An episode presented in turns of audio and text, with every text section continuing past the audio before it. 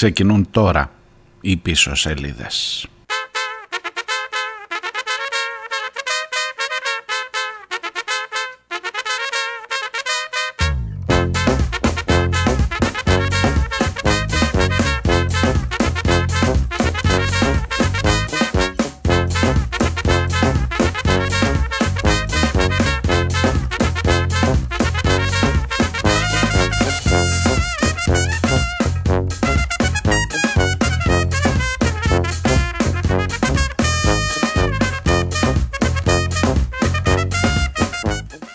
Γεια σας, γεια σας, καλημέρα, καλώς ήρθατε Πέμπτη και 21, καλώς τους βροχεροί παντού νομίζω σε όλη την ε, Ελλάδα, ακόμα και στο Ηράκλειο εδώ που είμαι εγώ.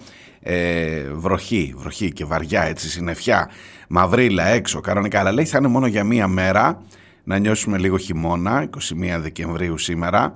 Είναι η μεγαλύτερη μέρα, κάνω λάθος, η μεγαλύτερη, συγγνώμη, νύχτα του, του χρόνου. 21 ε, Δεκεμβρίου, εκεί την είχα αφήσει εγώ παλιά, ε, ή πηγαίνει λίγο μπρος, λίγο πίσω, 20-21, τέλος πάντων, είναι οι μεγαλύτερες νύχτες. Έτσι κι αλλιώς είναι οι μεγαλύτερες νύχτες που ζούμε το τελευταίο διάστημα, αλλά τώρα είναι και τυπικά με βάση τα ε, μετεωρολογικά και τις κινήσεις των πλανητών. Λοιπόν, Μάριος Διονέλης, πίσω σελίδες. Τι έχω να σας πω... Ε, θυμάστε, α, ας το ξεκινήσω έτσι λίγο πιο, πιο γλυκά. Θυμάστε που σας έλεγα χθες ότι ε, ρε παιδί μου κάθε μέρα έχεις ένα καινούριο μπουκέτο θεμάτων. Σήμερα μάλλον δεν θα σας πω τίποτα για την Ακρόπολη που είχαμε θυμώσει χθες, γιατί έχω άλλα να θυμώνεις, να προβληματίζεσαι και κάθε μέρα και κάθε μέρα σου έρχεται ένα πακέτο. Θα μου πεις δεν πλήττεις. Δεν πλήττεις. Θα μου πεις, περίμενε, για να είμαστε δίκαιοι. Θα μου πεις, έχεις θέμα για να κάνεις εκπομπή. Έτσι. Αν ήταν όλα γλυκά και όμορφα, θα κάναμε μια ωραία μουσική εκπομπή, θα ασχολούμασταν με τον πολιτισμό, θα λέγαμε διάφορα άλλα πράγματα, θα ήμουν και εγώ άλλος άνθρωπος και θα πηγαίναμε, θα ζούσαμε σε μια ωραία χώρα που δεν θα υπήρχε κανένας λόγος ούτε να φωνάζουμε, να γκρινιάζουμε, να διαμαρτυρόμαστε για τίποτα. Εντάξει, τώρα θα είσαι σε άλλο mood. Έχω ξεκινήσει με βαλκανικό, πανηγυρικό τόνο. Καθίστε να βάλω λίγο μουσικό να σας πω γιατί έχουμε κάθε λόγο να το γιορτάζουμε.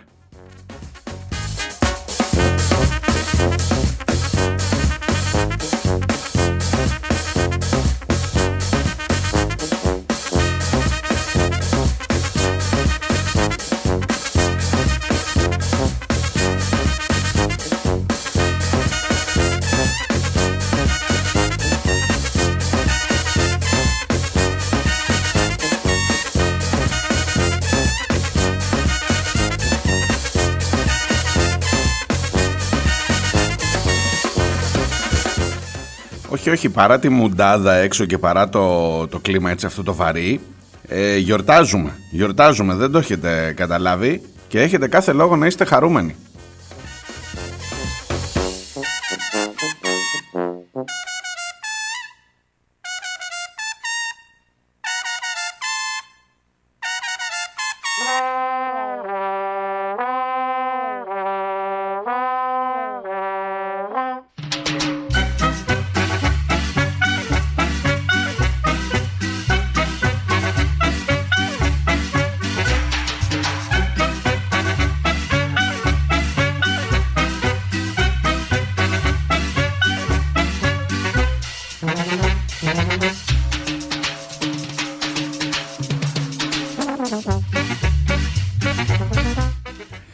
Λοιπόν, να εξηγηθώ. Ποια άλλη χώρα βρεσείς, αχάριστη, αχάριστη και αχάριστες εκεί έξω, ποια άλλη χώρα βραβεύεται από τον Economist ως η χώρα της χρονιάς του 2023.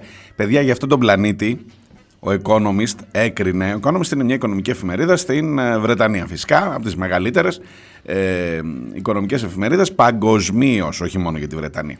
Λοιπόν, σοβαρή εφημερίδα, μετρημένη, νεοφιλελεύθερη, με καπιταλιστική, μην λέμε τα ίδια τώρα, εντάξει, ε, αυτό που εκφράζει, εν πάση περιπτώσει, μια μεγάλη οικονομική εφημερίδα. Λοιπόν, η χώρα της χρονιάς για τον πλανήτη Γη για το 2023 που μας αποχαιρετά σε λίγες μέρες ήταν ποια ρε, ποια βρεσείς, ποια βρεσείς που νομίζετε ότι όλα είναι μαύρα και άραχνα, η Ελλαδίτσα ρε εσείς, η Ελλαδίτσα, η Ψωροκόστανα. Είναι η χώρα της χρονιάς για το 2023. Πανηγύρια, facebook, ο Μητσοτάκης, ποιος θα το περίμενε, ποιος θα το περίμενε πριν από 10 χρόνια ότι τώρα θα ήμασταν η χώρα που θα κατέτασε πρώτη ο Economist, πρώτη όχι δεύτερη, πρώτη ε, στην λίστα με τις επιτυχημένες χώρες αυτού του πλανήτη.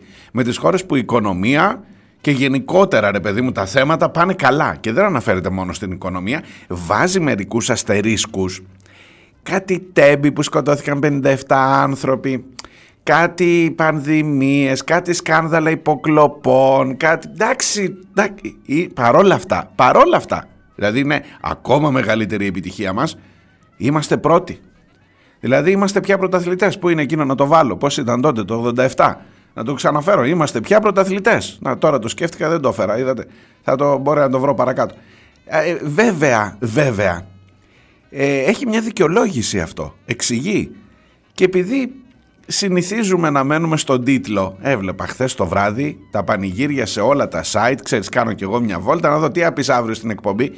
Παιδιά, έπεφτα πάνω. Δεν μπορούσα δηλαδή κάπου να, να βρω ένα θέμα της προκοπής, γιατί λέω αύριο πρέπει να βάλω τα γιορτινά μου. Με τζιν ήρθα πάλι.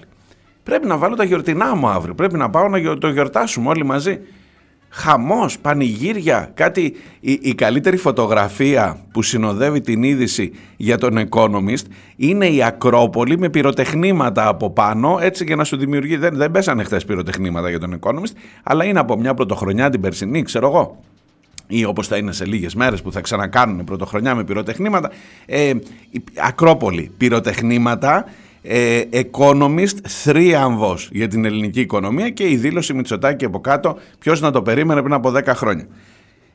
Τι, τι δεν ανέβηκες λίγο, δεν, ε, δεν έχεις ε, πάρει τα πάνω σου.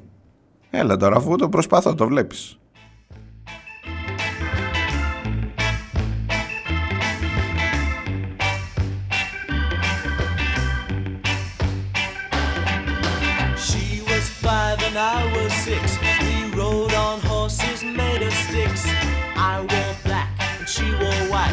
βλέπεις.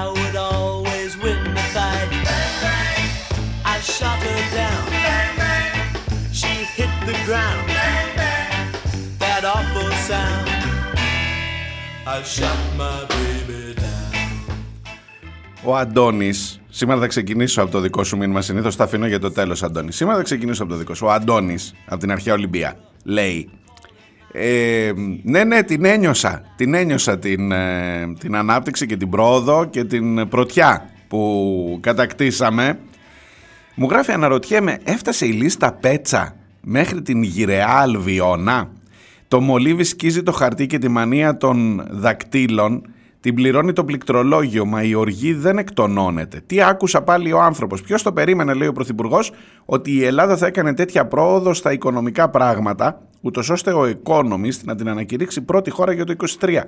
Προφανώς θα εννοεί την οικονομική πρόοδο της Μητσοτάκης ΑΕ, για τη δική μου πρόοδο πάντως αποτυπώνεται καθαρά στο δυσθεώρητο ποσό των 25 ευρώ με το οποίο πιστώθηκε ο λογαριασμός της σύνταξής μου από την ελεημοσύνη του δημοφιλούς του δαψιλούς Μωυσέως όπερ με θερβινευόμενο νεστή 0,83 ευρώ ημερησίως, ποσό όμως το οποίο είναι ικανόν για την προμήθεια 300 γραμμαρίων λευκού άρτου. Τι άλλο να περιμένω; Γονιπετής και έρπον εκλυπαρώ για την έκδοση δελτίου σύντησης. Μέχρι τότε όμως θα τρώω στο Economist.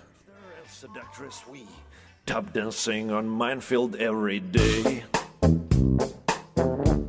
in volatile sway.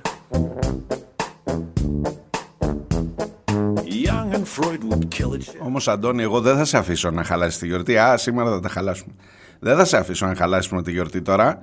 Ε, μιζέριες, έρχονται και Χριστούγεννα. Ε, θα σου εξηγήσω με επιχειρήματα γιατί είμαστε πρώτη χώρα. Και θα το καταλάβεις και εσύ και θα το νιώσεις άσχετα από τα 25 ευρώ στη σύνταξη.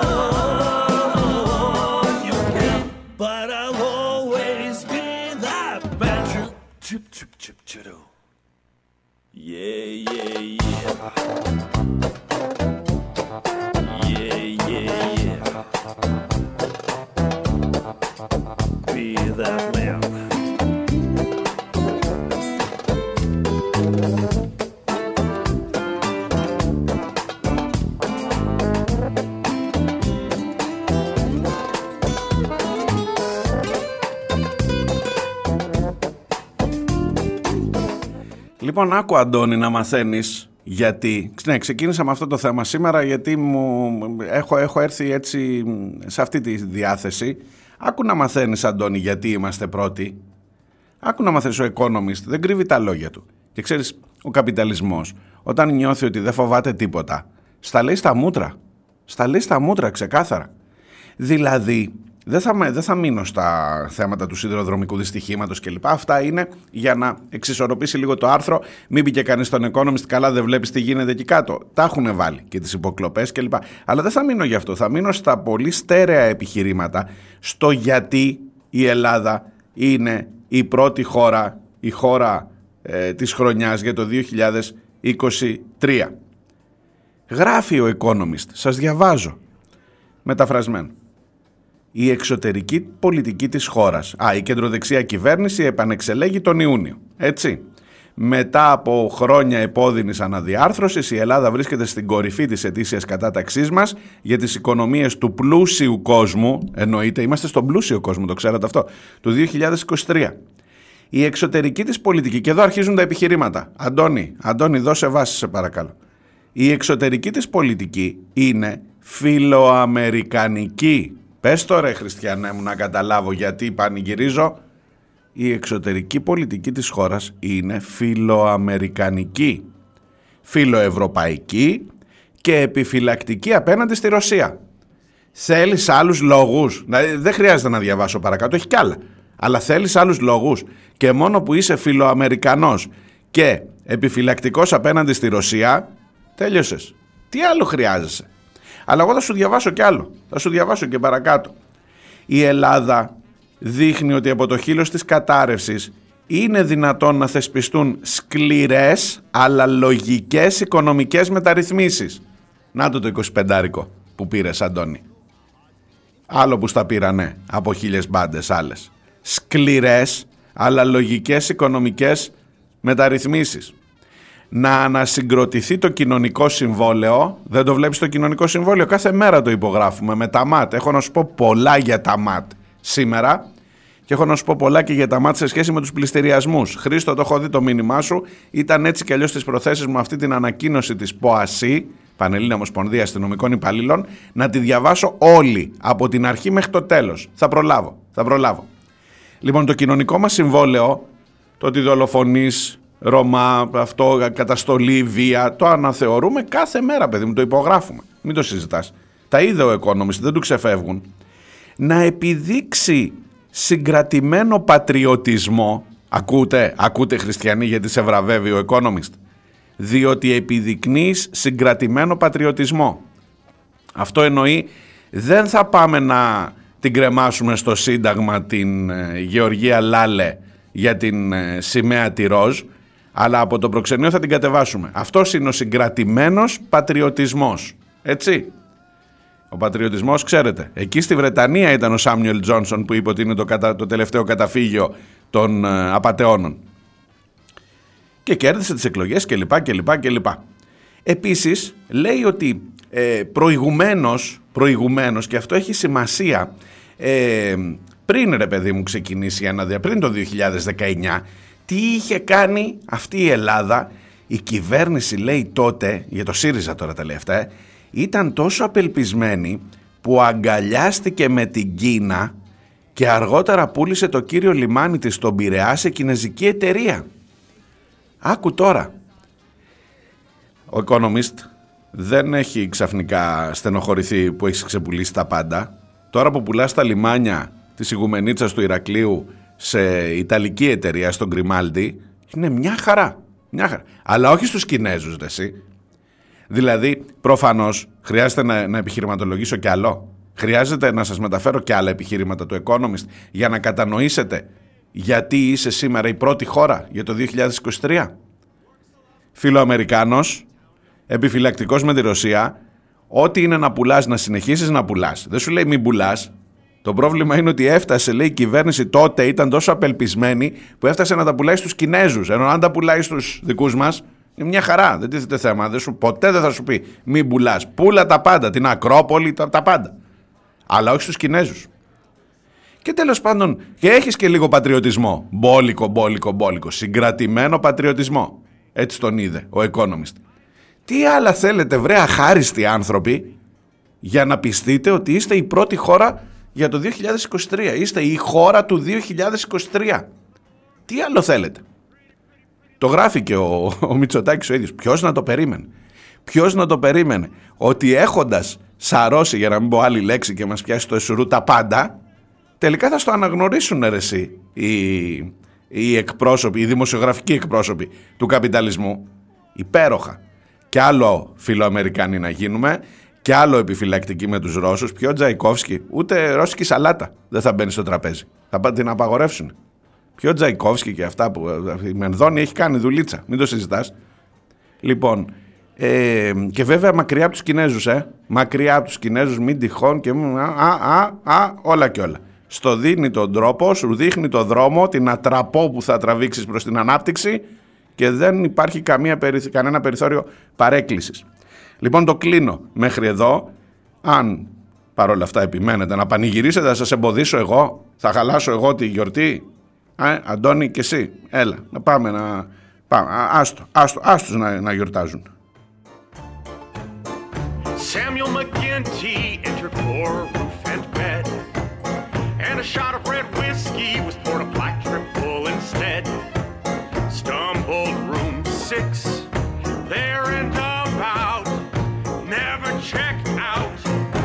Pretty, pretty, pretty Lavinia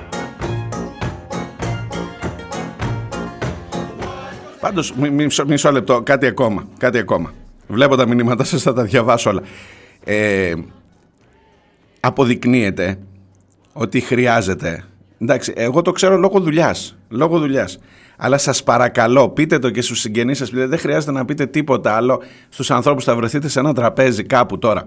Είναι εκεί, είναι εκεί γραμμένα. Φύγε λίγο από τον τίτλο. Δηλαδή, ο τίτλος λέει Πανηγυρισμοί, ποιος να το περίμενε, πρώτη χώρα. Πήγαινε λίγο, σε παρακαλώ, πήγαινε να δεις, διερωτήσου, αναρωτήσου. Αναρωτήσου, μάλλον. Αναρωτήσου γιατί ρε παιδί μου είμαστε πρώτη χώρα. Πήγαινα από κάτω. Είναι γραμμένο το κείμενο. Δηλαδή δεν το, δεν το γράφει, ξέρω εγώ, ριζοσπάστης. Γιατί. Το γράφει και ο ριζοσπάστης φυσικά. Δεν το γράφει η Αυγή. Το γράφει το Άι Εφημερίδα, το πρώτο θέμα. Τα γράφουν από κάτω. Γιατί είσαι η πρώτη χώρα, φιλοαμερικανισμό, ότι έφτασε στην Κίνα και αυτά. Τα λένε, τα λένε. Διάβασε λίγο παρακάτω. Τουλάχιστον να πάρεις μια εικόνα, ρε παιδί μου, να ξέρεις γιατί. Θα σε ρωτήσει ο άλλος. Ε, Έχεις έναν τουρίστα. Πες ότι έρχεται κάποιος τώρα τα Χριστούγεννα, φίλος σου απ' έξω. Ρε, κουμπάρε, θα σου πει γιατί βγήκατε πρώτη χώρα, να ξέρεις τι να πεις. Τουλάχιστον διάβασε. Διάβασε από κάτω. Τα λένε. Τα λένε μόνοι τους. Τα λέει ο Economist. Δεν, είναι, δεν έκανα κανένα ρεπορτάζ φοβερό, ούτε, έκανα, ούτε, ούτε ανακαλύπτω την, την Αμερική. Αν και έτσι όπως πάει, προφανώς. Ε, διάβασε, διάβασε, μόνο αυτό, τίποτα άλλο.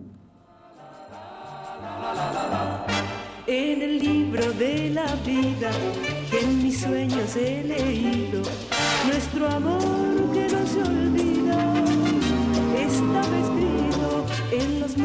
y en el cielo y en las rocas de granito.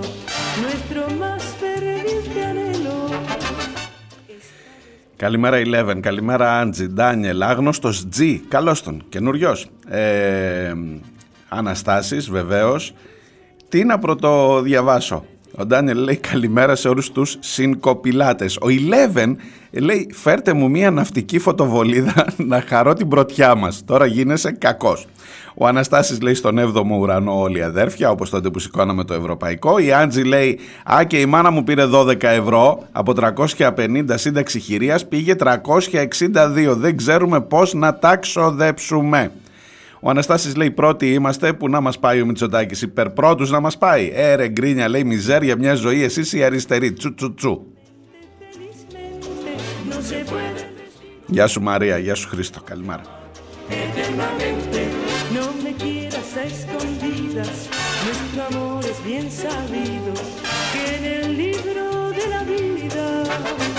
Ya estaba escrito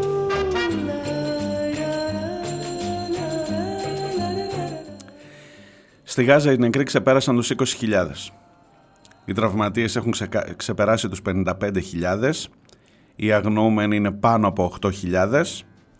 Και μεταξύ των 20.000 νεκρών πάνω από 8.500 είναι τα παιδιά. Αυτός είναι ένας απολογισμός Να σου πω κάτι. Η χώρα του 2023 είναι η Παλαιστίνη. Η χώρα του 2023 είναι η Παλαιστίνη. Και αφήστε τις άλλες τις βλακίες.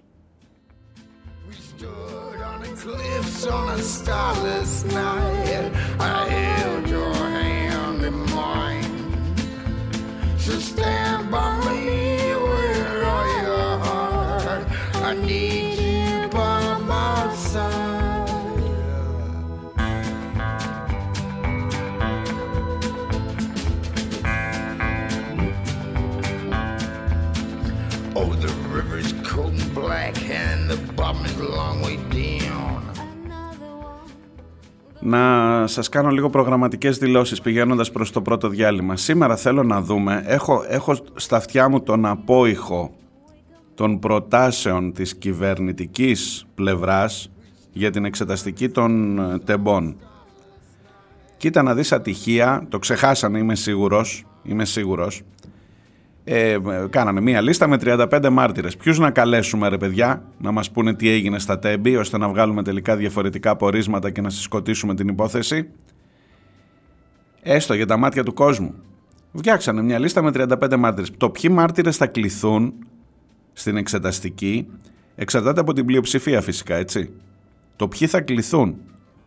Ε, δεν έχεις το δικαίωμα. Δηλαδή, αν, αν πάει κάποιος και πει: Εγώ θα ήθελα να έρθει και αυτός, πρωθυπουργός για παράδειγμα, πρέπει να ψηφιστεί πρώτα, έχει την πλειοψηφία στην εξεταστική. Η 41% δεν του έδωσες.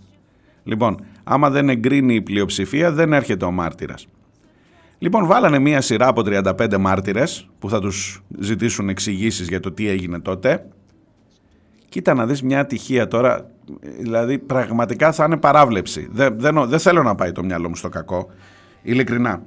Ε, δεν θα είναι Δηλαδή μέσα στους μάρτυρες που ψάξανε ποιο να καλέσουμε, ποιο να καλέσουμε, τον ξεχάσανε λογικά, τον ξεχάσανε, τον Κώστα Καραμαλή, τον ε, Υπουργό Μεταφορών, την περίοδο, τη μέρα που έγινε η μεγαλύτερη σιδηροδρομική τραγωδία στην Ελλάδα και στην Ευρώπη, ξεχάστηκε ρε παιδί μου, δεν, δεν τον προτείνανε, τους ξέφυγε. Είπαν από εδώ, είπαν από εκεί, είπαν από εδώ, παραπέρα, ποιο να φέρουμε τον, ξέρω εγώ, να έρθει ο Χατζηπέτρης, ξέρω εγώ, ποιος να έρθει. Ε, το, τον Υπουργό που ήταν υπεύθυνος για τις μεταφορές στη χώρα την ώρα του μεγαλύτερου σιδηροδρομικού δυστυχήματος στην ιστορία της Ελλάδας, τον ξεχάσαν. Είπαν οι άλλοι από την αντιπολίτευση. Το ΣΥΡΙΖΑ, από το ΚΚΕ, από αυτό. Είπαν, ρε παιδιά, τον Καραμαλή δεν θα φέρουμε. Θες να σου απαντήσω, δηλαδή υπάρχει, έχει λέει, εμείς λέει κάνουμε με στόχο, θα το βρω, θα το βρω μετά να στο διαβάσω, με στόχο να έρθει η διαλεύκανση, δεν υποκύπτουμε σε λαϊκιστικές αυτές τις αντιπολίτευσεις που θέλει να εργαλειοποιήσει την εξεταστική. Και δεν καλούνε, δεν καλούν, θα τα σπάνε, εντάξει συγγνώμη δεν φταίει το, το, το, το, τραπέζι εδώ του στούντιο, δεν καλούνε τον Υπουργό, α και επίσης δεν καλούνε τον CEO τον υπεύθυνο, τον, τον, τον, τον επικεφαλής της Hellenic Train. Πιο καλύτερα παιδιά, κάνα μπάρμπα, το, το, το σταθμάρχη, το σταθμάρχη. Ή κάποιον που είδε το τρένο να περνάει. Τον Αγγελάκα μπορείτε να καλέσετε που έλεγε το τραγούδι, το τρένο που έβλεπε τα άλλα τρένα. Μπορεί να έχει μια σχέση, ξέρω εγώ. Ποιον καλούνε, ρε παιδί μου. Δεν καλούνε τη Hellenic Train και δεν καλούνε τον Υπουργό της τραγωδίας. Όχι, δες το λίγο. Είναι να μην είσαι η πρώτη χώρα είναι να μην είσαι πρώτη στην, κατάστα... στην κατάταξη; Για σκέψου το λίγο. Όχι, λογικά μιλώντας. Λοιπόν, κλείνοντας το πρώτο μέρος, θέλω να σας πω ότι στην σημερινή εκπομπή με απασχόλησε πολύ το δημοσίευμα που μου έστειλε ο Φώτης από τη Μυτιλίνη για το ενδεχόμενο και για τους κινδύνους να δεις αντίστοιχες τραγωδίες στα αερο... στις αεροπορικές μεταφορές. Και είναι πάρα πολύ σοβαρό ζήτημα. Και αυτό είναι ένα ζήτημα που θα απασχολήσει σήμερα τις πίσω σελίδες. Το λέω και πάω κατευθείαν σε διάλειμμα γιατί ήδη άργησα και οι σταθμοί που παίζουν διαφημίσεις ήδη θα με έχουν κόψει. Έρχομαι.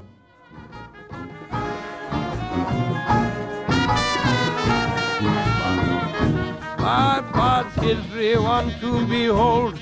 I studied magic from days of old. Membership, secret society, power and wealth in my family.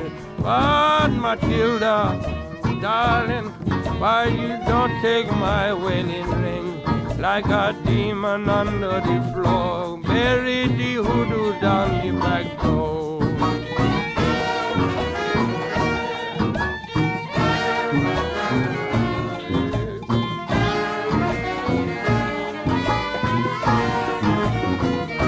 Oh, word broke through the town that a fever strike Matilda down. 9.30 the doctors arrive.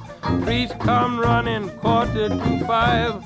Standing in the weeds early next day, I saw the meat wagon rolling away. I seen Matilda laying in the back, her old mother wearing a suit of black.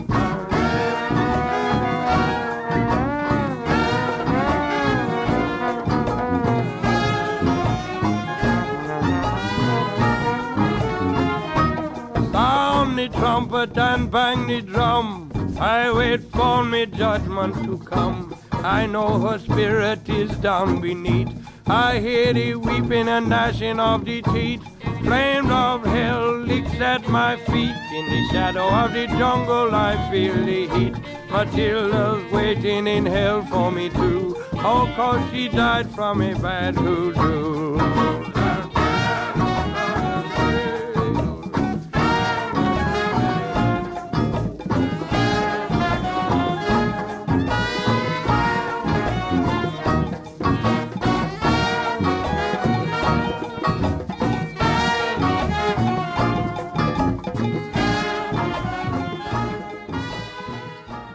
Ακούτε πίσω σελίδες. Είμαι ο Μάριος Διονέλης. Είμαστε στην 5η, 21 του Δεκέμβρη. Ε, μισό λεπτό να εξηγηθώ λιγάκι τώρα που είναι καθαρός χρόνος ε, τι, τι θέλω να πω επειδή έχω πάρει μερικά μηνύματα και καλό είναι που και που να το ξεκαθαρίζω οι πιο παλιοί ακροατές των πίσω σελίδων σίγουρα το ξέρετε τον τρόπο που λειτουργεί εάν ακούτε επειδή είπα πριν ότι τώρα θα έχουν βάλει διαφημίσεις και θα με κόψουν. Επειδή πολλές φορές μου στέλνετε μερικά μηνύματα την ώρα που έλεγες αυτό σε κόψανε από το ραδιοφωνικό σταθμό τάδε που ακούω. Και, τι, και δικαίω είστε καχύποπτοι παντού όλοι, ειδικά με τη λειτουργία των μέσων ενημέρωσης, αλλά δεν φταίνε οι σταθμοί. Ξεκάθαρα. Φταίω εγώ. Όχι, όχι, μισό λεπτό να σας πω πώς λειτουργεί το πράγμα για να ξέρετε να μην πηγαίνει το μυαλό σας στο κακό. Τουλάχιστον και εγώ σας έχω συνηθίσει να είμαστε καχύποπτοι με όλα. Αλλά εδώ φταίω εγώ. Ξεκάθαρα. Λοιπόν, η εκπομπή μεταδίδεται ζωντανά, 9 με 11 το πρωί. Ε, όταν φτάνει η ώρα, έχουμε κάνει μια συμφωνία με τους σταθμούς. Όταν αν ακούτε από το Press Project ή αν ακούτε από το πίσω σελίδες απευθείας ή από το Creta News ή από οπουδήποτε, στο ενδιάμεσο που σας λέω πάμε για διάλειμμα, ακούτε μουσική. Εάν ακούτε από ραδιοφωνικούς σταθμούς, οι άλλοι που ακούν από τους ραδιοφωνικούς σταθμούς, στον, ε, στο Ionion FM στη Δυτική Ελλάδα, στον N+, στην Ιγουμενίτσα, στην Ικαριακή Ραδιοφωνία, στο Καβάλα News, στην, ε, στον Ήχο FM, στο Λασίθι, στον Κρήτη FM στα Χανιά και ελπίζω να μην ξεχνάω κανέναν τώρα. Ε, έχουμε κάνει μια συμφωνία που λέει άκου να δεις κουμπάρε. Όταν θα πηγαίνει και 25 πρέπει να σταματάς, να μιλάς. Βάλε μουσική γιατί εμείς βάζουμε διαφημίσεις. Και συνήθως τις περισσότερες φορές, 9 στις 10, μπαίνει αυτόματα στην ώρα που έχει προγραμματίσει ο σταθμός. Δεν το κάνει άνθρωπος. Λέει και 25, 25 και 30 μπαίνει διαφήμιση. Τέλος. Άμα εσύ συνεχίσεις να μιλάς θα κοπείς. Τι να κάνουμε τώρα. Και πολλές φορές μου ξεφεύγει, αλλά δεν φταίνει εκείνη, φταίω εγώ. Για να είμαστε αυτό. Δηλαδή, μην πηγαίνει το μυαλό σα συνέχεια στο κακό, στο ότι α, σε κόψαν εκεί που πήγες να το πεις. Κανείς δεν με έκοψε. Τουλάχιστον σε αυτούς τους συνεργαζόμαστε μια χαρά. Δεν υπάρχει κανένας ε, λόγος να τα βάζετε με κανέναν άνθρωπο. Φταίει αυτός που είναι εδώ που εγώ έχω ένα ρολόι μπροστά μου και βλέπω όταν η ώρα πάει και 25 πρέπει πώς να το Stop, stop, stop. Για να τα πεις μετά. Και άφησέ μας 5-6 λεπτά, ειδικά τώρα που είναι Χριστούγεννα που χρειάζονται οι σταθμοί να πάρουν διαφημίσεις για να ζήσουν, για να παίξουν και διαφημίσεις. Ε, ξεκάθαρα, έτσι, για να είμαστε σαφείς και σωστοί και να μην πηγαίνει το μυαλό σας στο κακό.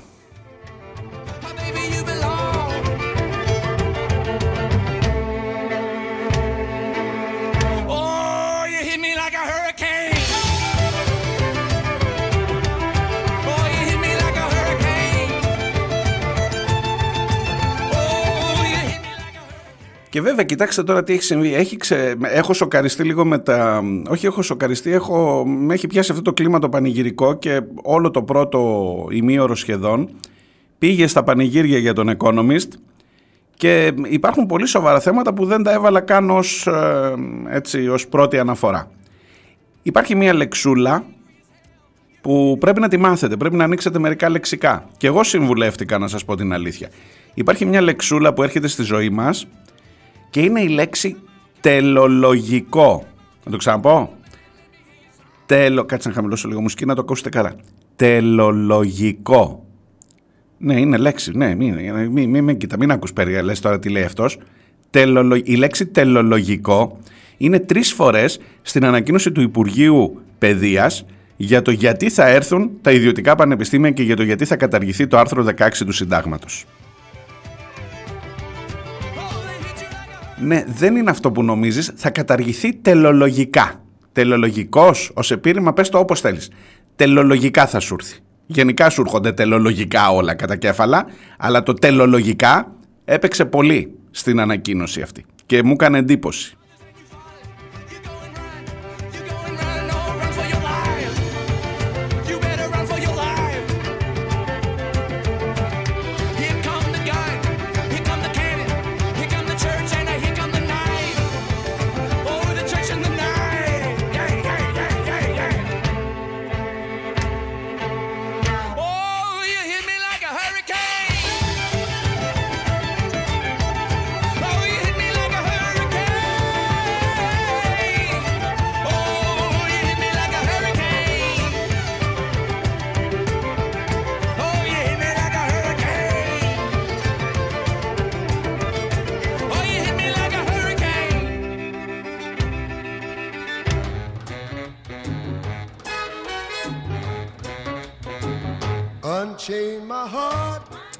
Το τελολογικά που λέτε, Αντώνη βοήθα και εσύ που τα ελληνικά σου είναι εξαιρετικά, ε, στην ετυμολογία του σημαίνει ότι καταλήγει σε ένα συγκεκριμένο συμπέρασμα. Είναι επίρρημα με τελολογικό τρόπο. Ε, μπορώ να σας μεταφέρω από την ανακοίνωση του Υπουργείου για να καταλάβετε ότι εδώ επικαλούμαστε τελολογικές ερμηνείες του συντάγματος για, να, για να πείσουμε την κοινωνία ότι είναι καλό πράγμα και ότι στην ουσία δεν το πειράζουμε το Σύνταγμα, απλά το ερμηνεύουμε τελολογικά για να έρθουν τα ιδιωτικά πανεπιστήμια.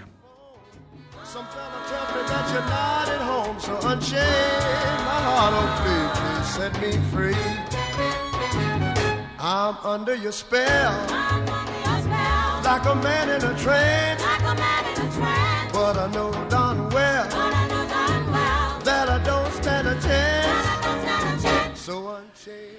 Βγάζει αυτές τις ανακοινώσεις στο Υπουργείο Παιδείας τις κάνουν συχνά στην ε, παρούσα κυβέρνηση τον τρόπο αυτό και ομολογώ ότι επικοινωνιακά είναι σωστό για να καταλάβεις, ε, να πιστείς και βάζει τα επιχειρήματα της άλλης πλευράς ως ερωτήσεις για να τις απαντήσει. Το Q&A που λένε και στο χωριό μου, questions and answers, δηλαδή Ποια είναι η λογική της προτινόμενης ρύθμισης εν ώψη των δεδομένων συνταγματικών απαγορεύσεων του άρθρου 16 του συντάγματος; Και σου αρχίζει από κάτω. Δηλαδή σου λέει ξέρω ότι το σύνταγμα απαγορεύει τα ιδιωτικά πανεπιστήμια.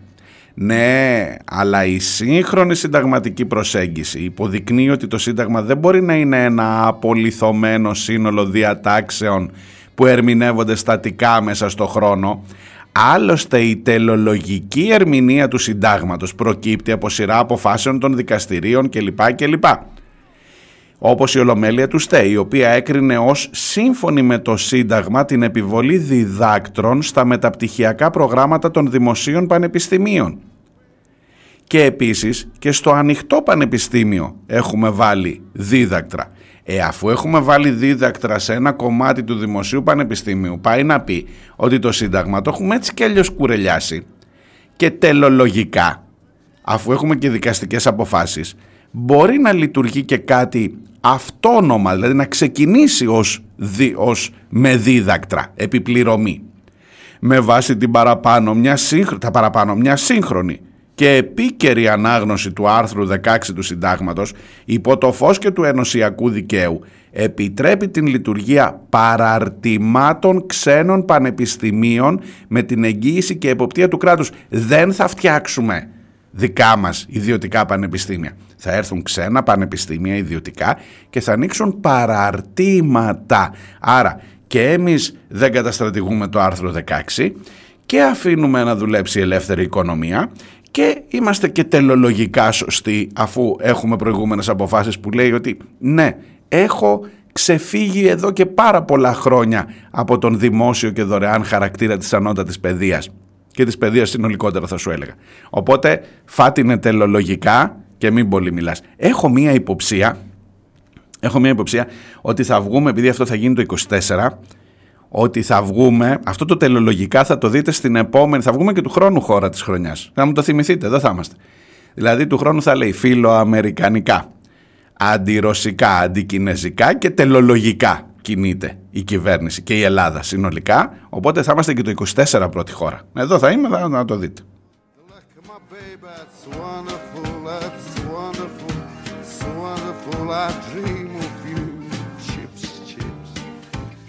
Και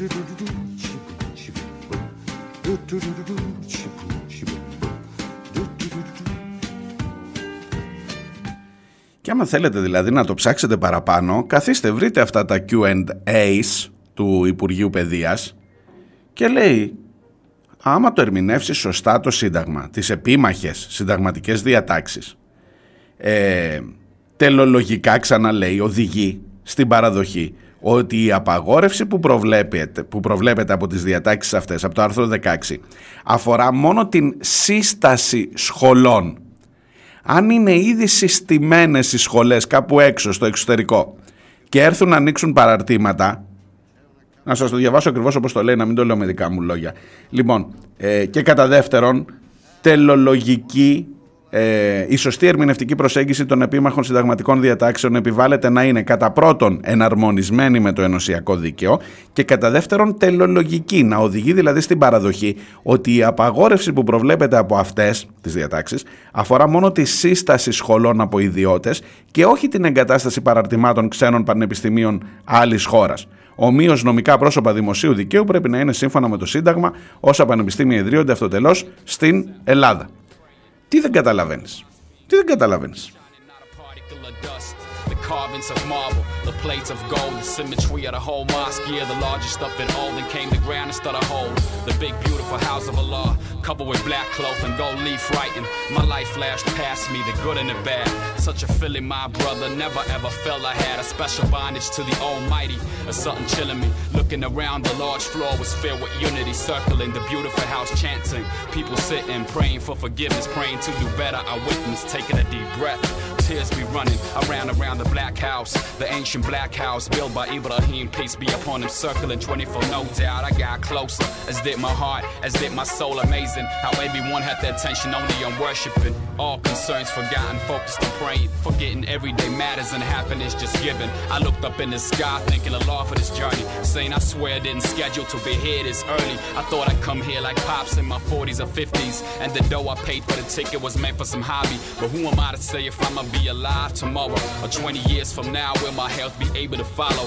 For a moment, I pictured myself six feet deep in the cemetery, my corpse in the same white sheets. Allah holds the master plan, and it's already written. The pens are withdrawn, the pages are dry. It's written. Looking back on my life,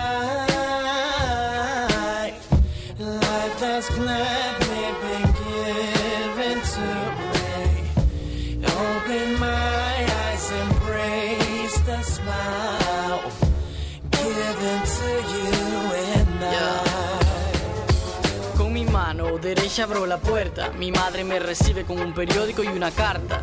Veo fotos de mi padre abatidos por disparos. De momento yo espero que mis lágrimas caigan, me preparo. Me sorprende que mis ojos estén secos y mi alma esté calmada. En mi cuerpo no hay dolor por una persona ya olvidada. Καλημέρα στη φιλία. Και τελολογικά πρέπει να τζογάρουμε σε ποιο χρώμα τιμολογιού της ΔΕΗ θα κάτσει η μπύλια. καλά μας κέρδη. Επίσης, μου γράφει τελολογικά την κάτσα με τη βάρκα. Lo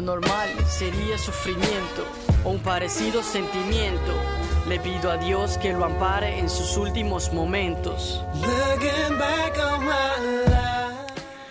Τώρα κάποιοι ή κάνετε πλάκα ή που, που λέτε λογοκρισία πάλι δεν ακούμε τίποτα αφού παίζει κανονικά. Τι, όχι, τι, τι γράφετε κάτι εδώ ή κάνετε πλάκα. Και ο Μουσαφίρης του Νότου, παλιός ακροατής αλλά λάτρης της κονσέρβας. Καλώς τον.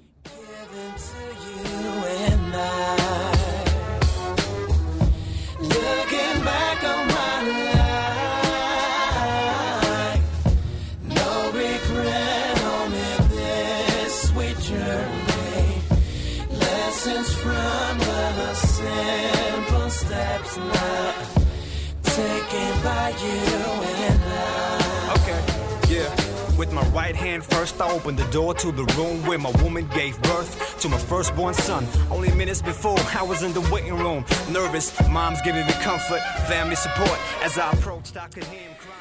Και καμία τελεολογική ερμηνεία λέει για το ακαταδίωκτο υπουργών και βουλευτών. Θα έχουμε ε, ο 2096. Καλώς τον, καλημέρα ή καλώς τη.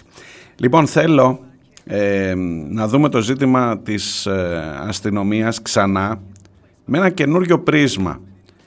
Μ, Με εκπλήσει ως ένα βαθμό και με ιντριγκάρει να σας μιλήσω γι' αυτό. Εδώ ξέρω ότι ο Αναστάσης θα, ε, θα τον προβοκάρω αρκετά, αλλά και όλους σας νομίζω. Λοιπόν, κοιτάξτε να δείτε, υπάρχει ένα ζήτημα με την αστυνομία τις τελευταίες ημέρες. Θυμάστε εκείνη την ιστορία με την άρνησή τους να πάνε στο γήπεδο, έστω και για μερικά λεπτά της ώρας, μέχρι να τους έρθει η εντολή με μεγαλύτερη σαφήνεια, αλλά τέλος πάντων και το γεγονός ότι έγινε γνωστό δείχνει ότι μετά τον τραυματισμό του ανθρώπου, του συναδέλφου τους που χαροπαλεύει ακόμα, ε, έχουν αρχίσει να θορυβούνται.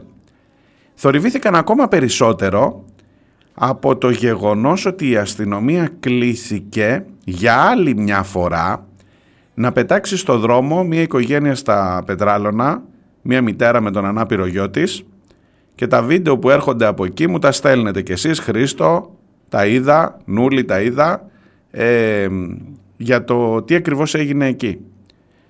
Και βεβαίως για την αλληλεγγύη του κόσμου που βρέθηκε και υποστήριξε δεν απέτρεψε την έξωση γιατί τα μάτια ήταν αρκετά.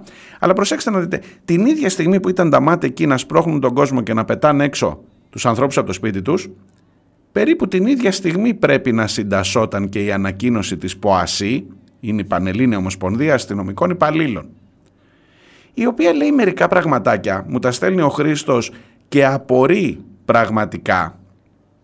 Ε, θα κάνω μια προσπάθεια να σας τη διαβάσω όλοι, αλλά το, το κεντρικό της μήνυμα είναι ότι δεν θέλουμε να χρησιμοποιούνται τα ΜΑΤ για την ε, έξωση ανθρώπων από τα φαντς και τα κοράκια κλπ. Και μάλιστα με τέτοια φρασεολογία.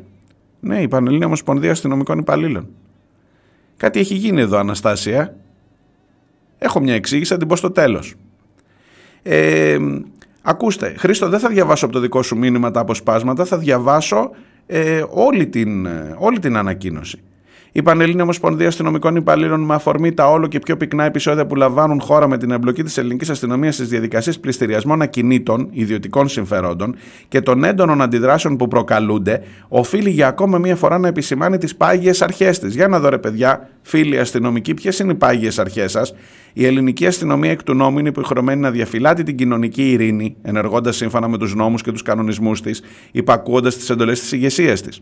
Ειδικότερα ως προς τους δικαστικούς επιμελητές, τους παρέχει την αναγκαία συνδρομή όταν αυτοί τη ζητήσουν, η οποία συνίσταται μόνο στην καταστολή τυχόν αντίστασης και στην πρόληψη διάπραξης αξιόπινων πράξεων. Και μάλιστα μας γράφει και άρθρο 159. Εντάξει. Σε καμία περίπτωση στην υποκατάσταση του έργου τους των δικαστικών επιμελητών. Λαμβανομένου μάλιστα υπόψη του ευαίσθητου κοινωνικού ζητήματος που ανακύπτει. Δεν πρόκειται για συμμορίες του εγκλήματος, αλλά για ευπαθείς συμπολίτες μας που δοκιμάζονται. Θέλω να μου διευκρινίσετε ακριβώς ποιο είναι, δηλαδή, αν ο δικαστικός επιμελητής πάει και ο άλλος πει ε, όμορφα και ωραία, εντάξει, παιδιά, βγαίνω από το σπίτι μου, πάρτε το, δεν έχεις δουλειά. Αν αντισταθεί και μείνει μέσα και πει και αν έχει και κόσμο, τότε έχετε δουλειά. Θέλω να μπω λίγο στο μυαλό σας. Και, μπο- και ξεκινώ, ε, όχι ισότιμα, για να είμαι δίκαιος τώρα μαζί σας, έχουμε πολλά προηγούμενα με την αστυνομία, αλλά ξεκινώ προσπαθώντας να μπω λίγο στα παπούτσια σας, στις μπότες σας εν προκειμένου. Διαβάζω παρακάτω. Η Ομοσπονδία μας διαχρονικά έχει τοποθετηθεί στο μείζον ζήτημα των πληστηριασμών και του ρόλου της στη διαδικασία εκτέλεσής τους, απευθυνόμενη στην κυβέρνηση, όποια και αν είναι αυτή, δείγμα της ανεξαρτησίας της από πολιτικές εξαρτήσεις. Εδώ, συγγνώμη, έφυγε αυτό. Και του ειλικρινούς ενδιαφέροντός της της Ομοσπονδίας των Αστυνομικών για την πιστή τήρηση των νόμων, όσο και για την προστασία του απλού πολίτη. Εντάξει, τα παρακάμπτω αυτά. Εντάξει, πάμε παρακάτω.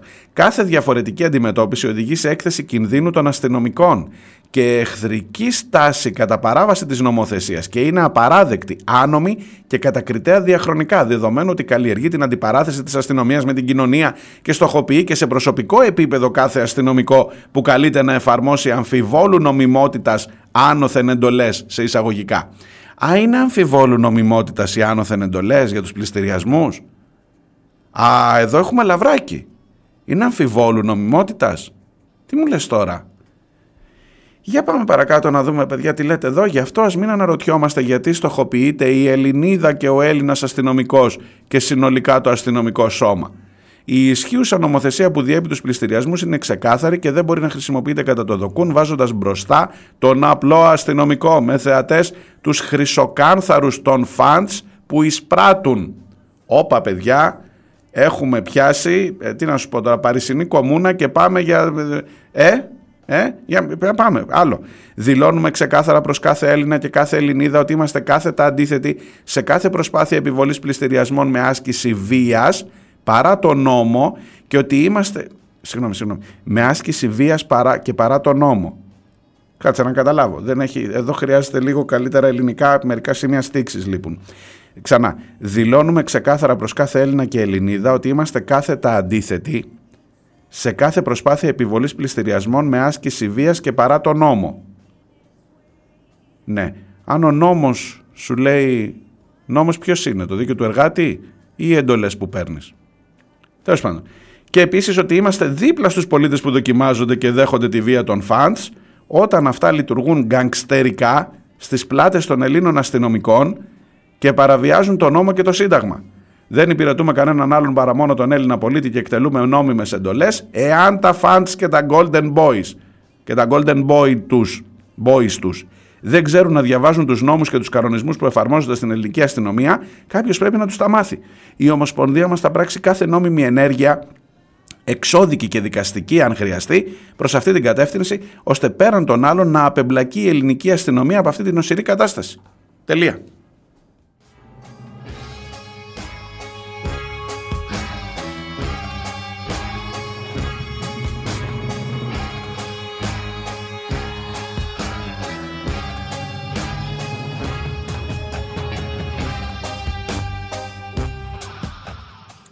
Αναστάση δικό σου.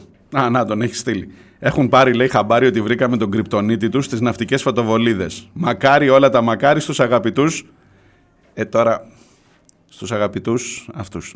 Έχει ένα χαρακτηρισμό για τους αστυνομικούς.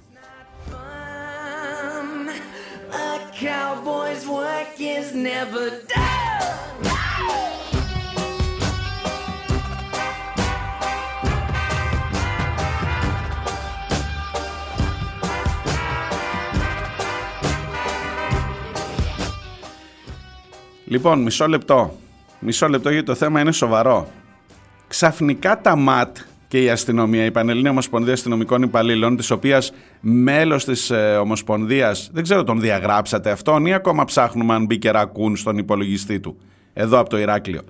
Έναν κύριο Μαρκογιαννάκη, Γενικό Γραμματέα της Ένωσης Αστυνομικών Υπαλλήλων Ηρακλείου, που έλεγε γαμώ τα σπίτια σας, συγγνώμη, δικό του είναι το, το ρητό, και καρκίνο στα σπίτια σας για τους αναρχικούς. Αυτός είναι ακόμα μέλος, είναι ακόμα συνδικαλιστής. Εν πάση περιπτώσει, πες ότι αυτός είναι μια εξαίρεση. Ε, ε, ακούω με πολύ, διαβάζω με πολύ μεγάλο ενδιαφέρον. Και για τα fans και τα golden boys. Εσύ αυτή μήπως είναι, τι είναι αυτή η κουκουέ, είναι, τι, πρέπει να πάμε να το ψάξουμε να δούμε. Πού, ποιος, θα βγει, αποκλείεται να είναι μπάτσος και κουκουέ. Ε, ε δηλαδή, τι να σου πω τώρα ρε παιδί μου, θα μπορούσα να την έχω γράψει εγώ την ανακοίνωση αυτή σε κάποια κομμάτια της για τα Golden Boys, για τους ε, χρυσοκάνθαρους των fans, δηλαδή είδες τι Τα ξέρετε δηλαδή, ξέρετε τι παίζει. Α, και δεν μου λες τώρα ξαφνικά, αφού πέταξες τον άλλο στη Χαλκιδική με το κομμένο πόδι, αφού πέταξες στην ε, δημοσιογράφο ε, σε, συγγνώμη, αφού έσπασες στην πόρτα, σε κάλεσε ο, ο, ο δικαστικός επιμελητής να σπάσεις στην πόρτα του σπιτιού της συνταξιούχου δημοσιογράφου, που κακώς ξεχνώ το όνομά της τώρα, ε, και μπήκες μέσα. Αφού έχεις κάνει τα μύρια όσα, αφού έχεις δει κόσμο και κοσμάκι στους πληστηριασμούς, αφού έχεις, ε, τα βλέπω σε βίντεο κάθε μέρα, τι να σου πω τώρα. Ξαφνικά θυμήθηκες ότι φταίνε τα Golden Boys και οι εντολές που παίρνεις που είναι παράνομες. Τώρα να σου πω κάτι μεταξύ μας και μη με κατηγορήσεις.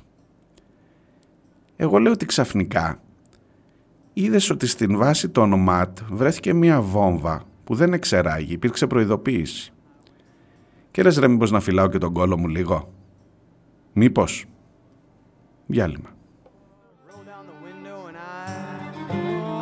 my head back and I put my foot to the floor.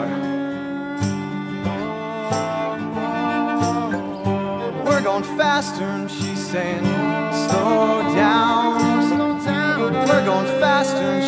saying, slow down, slow down. We're going faster and she's saying, slow down, slow down. We're going faster and she's saying, slow down. And I said, no, and she's saying, slow down. And I said, no, and she's saying, slow down. And I said, no, and she's saying, slow down. And I said, no, and she's screaming, slow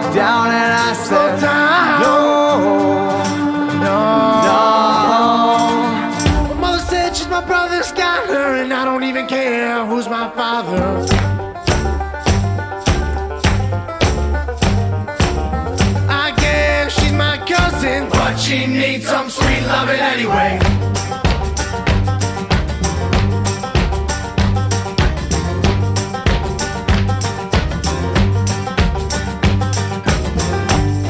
Ακούτε πίσω σελίδες τρίτο μέρος, ε, πέμπτη και 21 ο Δεκέμβριος. Ε, Ο Χρήστος από την Δράμα μου στέλνει απαντήσεις για συγκεκριμένες παραγράφους αυτής της επιστολής που σας την διάβασα ολόκληρη, των αστυνομικών εννοώ. Δεν αμφισβήτησε ποτέ κανείς μου γράφει ότι τα ΜΑΤ εκτελούν εντολές. Πάντα εντολές εκτελούν. Οι πληστηριασμοί επιβάλλονται με άσκηση βίας, αστυνομικής βίας. Σίγουρα η αστυνομία είναι δίπλα στους πολίτες. Αδιάψευστος μάρτυρας ότι βίντεο κυκλοφορεί από απόπειρες εξώσεων. Είναι τόσο δίπλα, δηλαδή πραγματικά είναι δίπλα σπρώχνοντας. Τουλάχιστον σπρώχνοντας και δέρνοντας. Θυμάται κάποιος την Ποασή να μηνύει ή έστω να καταγγέλει δημόσια αμφιβόλου νομιμότητας άνωθεν εντολές. Ας το κάνει έστω και τώρα, ας πει ξεκάθαρα τόσο στους πολίτες τους οποίους ισχυρίζεται ότι είναι δίπλα, όσο και στη δικαιοσύνη, ποιες και από ποιον είναι αυτές οι αμφιβόλου νομιμότητας άνωθεν εντολές. Βλέπει κανείς κάποια προσπάθεια από την αστυνομία να μάθει διάβασμα στα funds και στα golden boys; Και από τη στιγμή που παραβαίνουν νόμους και κανονισμούς σύμφωνα με τις μπηχτές της ανακοίνωσης, ποια η δουλειά της αστυνομίας, δεν χρειάζεται απάντηση, ξέρουμε. Σε μια διαφορά μεταξύ ιδιωτών, ο ισχυρός ιδιώτης δέχεται συνδρομή της αστυνομίας, ενώ ο αδύναμος ιδιώτης δέχεται βία με εντολές άνωθεν.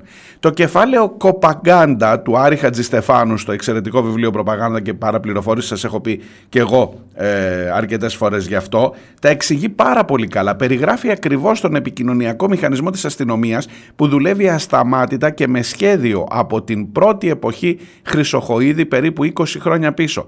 Ένας αδίστακτος επικοινωνιακός μηχανισμός που υπαγορεύει δελτία τύπου ως ρεπορτάζ σε μέσα ενημέρωσης, γι' αυτό άλλωστε και στις πυρκαγιές περισσότερο προβάλλονται οι αστυνομικοί παρά οι πυροσβέστες. Οι διαμαρτυρίες αστυνομικών που βλέπουμε τελευταία, οι δίθεν ανταρσίες, ακόμα και αυτή η ανακοίνωση της ΠΟΑΣΥ εντάσσονται σε ένα καλωστημένο επικοινωνιακό παιχνίδι. Δεν πρόκειται ποτέ να κινηθούν δικαστικά. Το υπονοούν άλλωστε. Εάν χρειαστεί, λέει η ανακοίνωση, δεν θα χρειαστεί. Και στους επόμενους πολλούς δυστυχούς, δυστυχώς πληστηριασμούς, εκεί θα είναι, δίπλα στα κοράκια και απέναντι στους πολίτες. Το πιο ελπιδοφόρο είναι η αλληλεγγύη του κόσμου.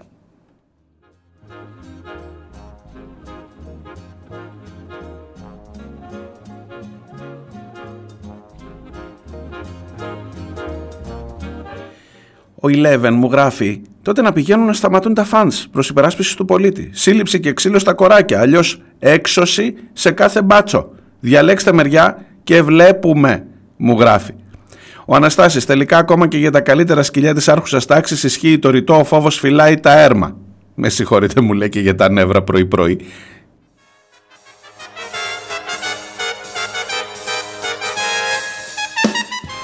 Λοιπόν, για να το κλείσω. Κρατώ όλα αυτά που λέει ο Χρήστος και έχει δίκιο για, το, για την μεθοδευμένη επικοινωνιακή ε, διαχείριση ενός ζητήματος όταν βλέπεις μια οργή σιγά σιγά να φουντώνει από κάτω. Εγώ λέω ότι η βόμβα που ε, δεν εξεράγει στα ματ, την ακούσατε αυτή την είδηση μέσα σε ένα τάπερ που ήταν καλά φτιαγμένη, ε, που έγινε τηλεφώνημα προειδοποιητικό 45 λεπτά νωρίτερα στην εφημερίδα των συντακτών. Προφανώς αυτός που έβαλε τη βόμβα ή αυτή δεν ήθελαν να σκάσει, ήθελαν να σταλεί ένα συγκεκριμένο μήνυμα. Και η βόμβα ήταν καλά λέει, λένε τώρα οι πυροτεχνουργοί, ότι ήταν καλά σχεδιασμένη και λειτουργική. Ε, εγώ λέω ότι παίζει ένα ρόλο αυτό. Θα μου πεις τι ετοιμάζεσαι να πεις; Πηγαίνετε να βάλετε βόμβες στα ΜΑΤ όπου τους βλέπετε; Ετοιμάζομαι να πω ότι αν, αν λέω κάποια στιγμή αυτός ο λαός ξυπνήσει, αν κάποια στιγμή η οργή φτάσει στο απροχωρητό, έχει ξαναφτάσει στις προηγούμενες φάσεις της περίοδου αυτής εδώ. Ε, για άλλη αφορμή, δεν θα είναι πληστηριασμοί. Θα είναι κάτι, ένα τυχαίο περιστατικό, θα είναι κάτι που θα σπάσει τη χύτρα, πώς το λένε, τη βαλβίδα πάνω στη χύτρα. Τότε αυτός που θα βρεθεί μπροστά, αυτός θα την πληρώσει και ας μην φταίει. Συγγνώμη τώρα αγαπητοί, συνα, αγαπητοί συνάδελφοι, αγαπητοί ε, συνάνθρωποι των ΜΑΤ και της αστυνομίας και της ΠΟΑΣΥ. Συγγνώμη.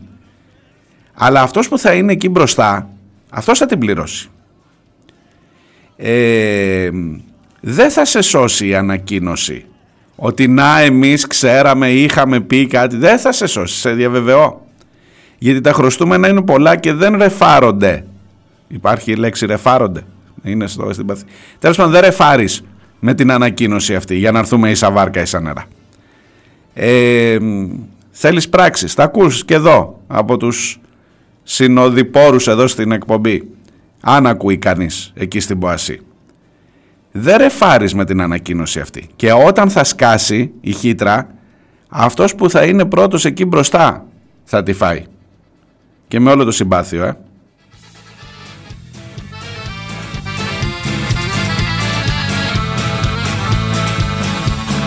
Caravan is leaving and her breast is heaving. Lord, this kind of love cannot be untrue. I'm a little chavo, but I learned out one thing. Girls, they like the kissing as much as we do. Lella, Lella, parla tutte. I'm dying, I'm dying, dying after you. Lella, Lella, parla tutte.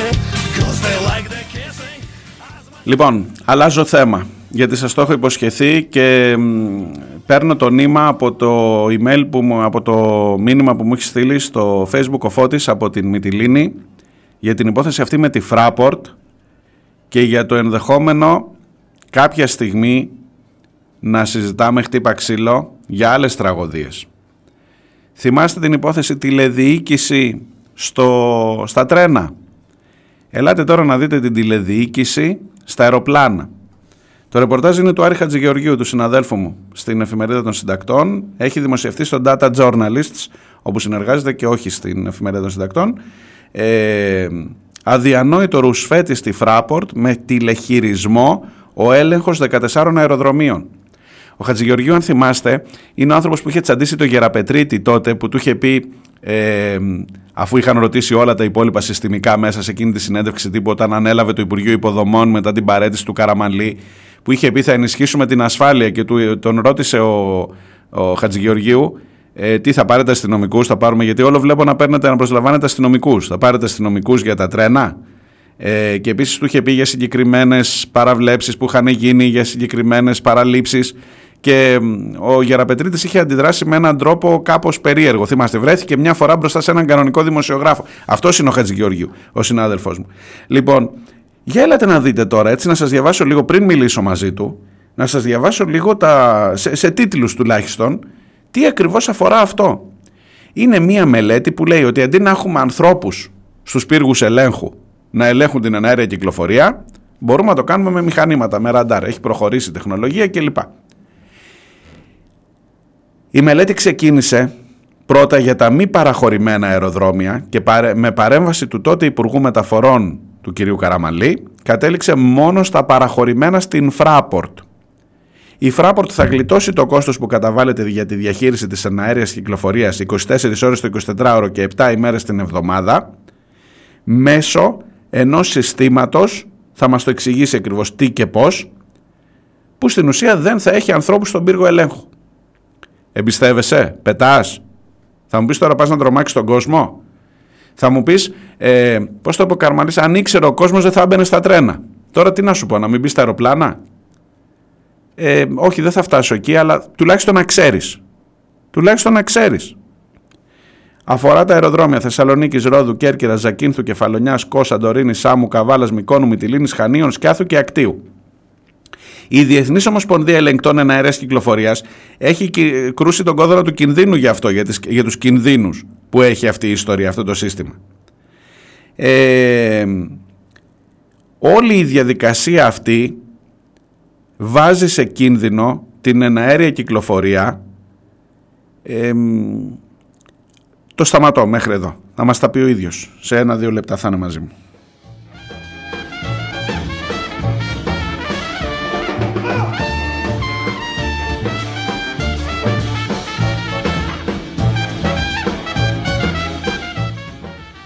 Μόνο για να σας δώσω το, το, το, γενικό πλάνο ότι οι πύργοι ελέγχου στα περιφερειακά αεροδρόμια δεν θα έχουν ανθρώπους και θα εγκατασταθεί ένα σύστημα που θα κάνει εικονικό τηλεχειρισμό. Σου θυμίζει κάτι αυτό την τηλεδιοίκηση; Θα τσακωνόμαστε πάλι μέχρι τόσα χιλιόμετρα από το αεροδρόμιο είχε τηλεδιοίκηση. Δεν ήταν τηλεδιοίκηση, ήταν τοπικός χειρισμός.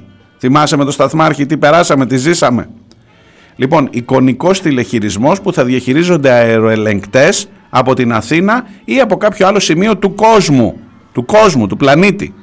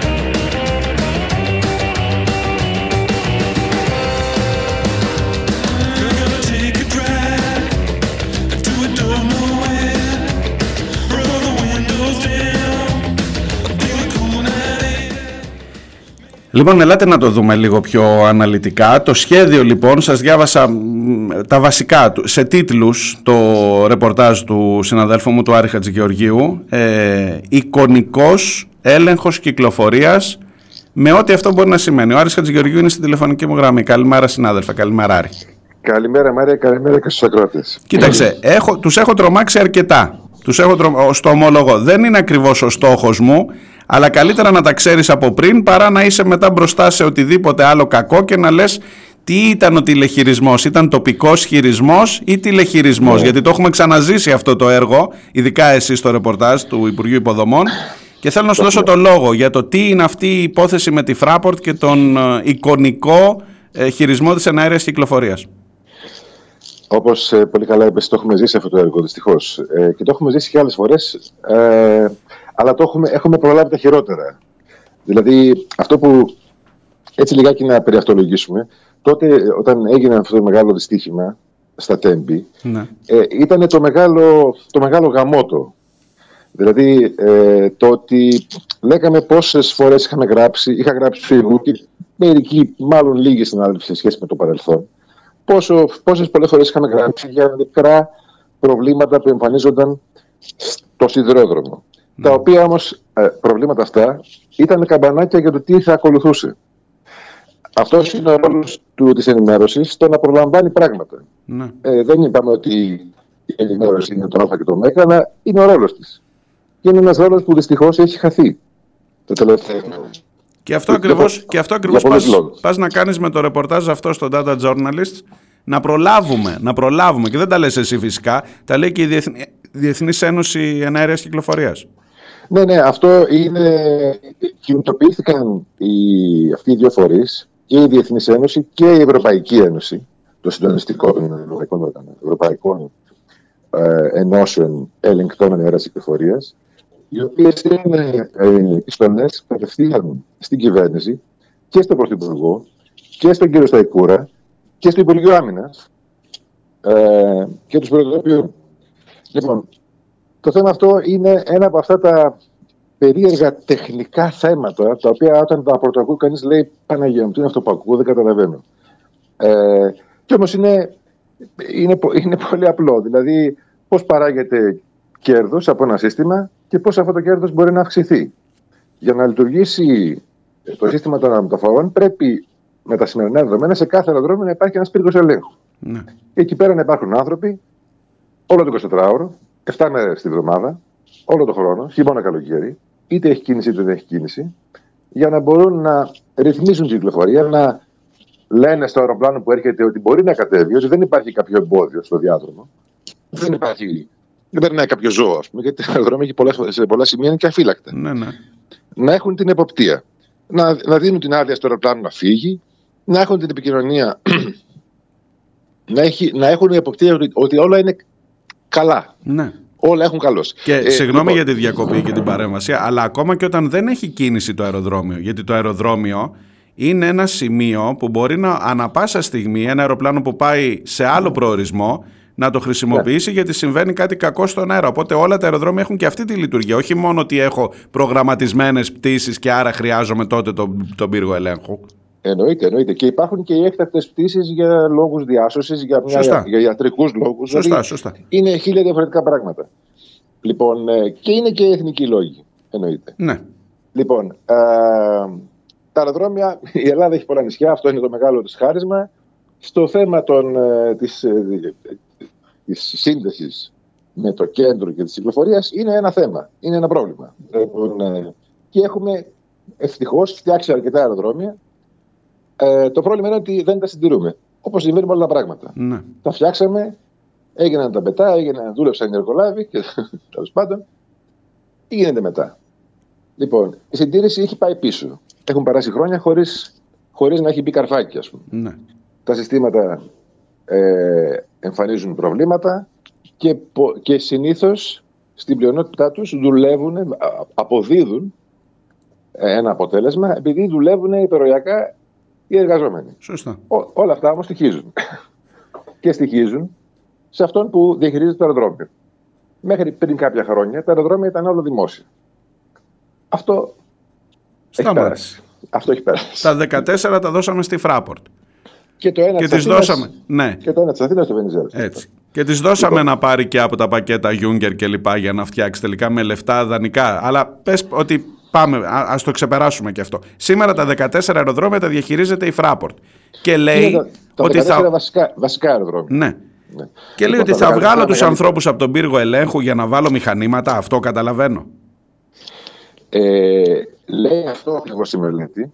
Ε, και μάλιστα όλο αυτό το πράγμα έγινε με ένα πολύ περίεργο, όχι περίεργο τρόπο, έγινε με μεθόδευση. Δηλαδή, βγαίνει μια απόφαση και λέει η ΙΠΑ ως υπηρεσία, ε, κάποτε δημόσια υπηρεσία, τώρα νομικό πρόσωπο του δικαίου, και λέει θα κάνουμε μια μελέτη να δούμε αν αυτό το σύστημα των τηλεχειριζόμενων πύργων ελέγχου μπορεί να εφαρμοστεί σε κάποια από τα μη παραχωρημένα, από τα πιο μικρά δηλαδή αεροδρόμια. Ναι. Και ενώ ξεκινάει να κάνει αυτό, όταν βγαίνει η υπουργική απόφαση Κώστας Καραμαλής το Φεβρουάριο, λέει θα κάνουμε μια μελέτη για τα περιφερειακά αεροδρόμια. και η μελέτη βγαίνει μέσα σε 15 μέρες και η μελέτη λέει να το κάνουμε στα αεροδρόμια της Fraport. Και ε, γι' αυτό υπάρχουν 70 εκατομμύρια, το Ταμείο Ανάκαμψης. Ε, και για τα υπόλοιπα αεροδρόμια θα δούμε.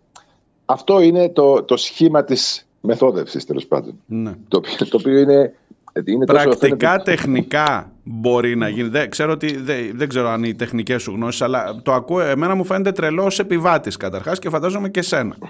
Ότι δεν θα έχω κάποιον στον πύργο ελέγχου και ότι θα είναι κάποιος από την Αθήνα να ελέγχει το αεροδρόμιο των Χανίων που θα πάω εγώ να πετάξω αύριο, που είναι μέσα στα 14, ή θα το ελέγχει από κάπου στον κόσμο, από κάπου αλλού. Ναι, ναι. Κοίταξε, θεωρητικά δεν αποκλείεται. Δηλαδή, ε, εδώ έχουμε ακούσει και, ας πούμε, και για χει- χειρουργείο με, με τηλεϊατρική. Ε, το οποίο είναι τραβηγμένο από τα μαλλιά. Ναι. Ε, σε, σε όλες τις περιπτώσεις υπάρχουν κάποια πράγματα που μπορούν να γίνουν και κάποια πράγματα που όταν γίνονται τα όρια ασφαλείας παραβιάζονται. Έτσι το καταλαβαίνω εγώ. Δηλαδή, αυτό λένε και οι αερολεκτές οι διεθνείς.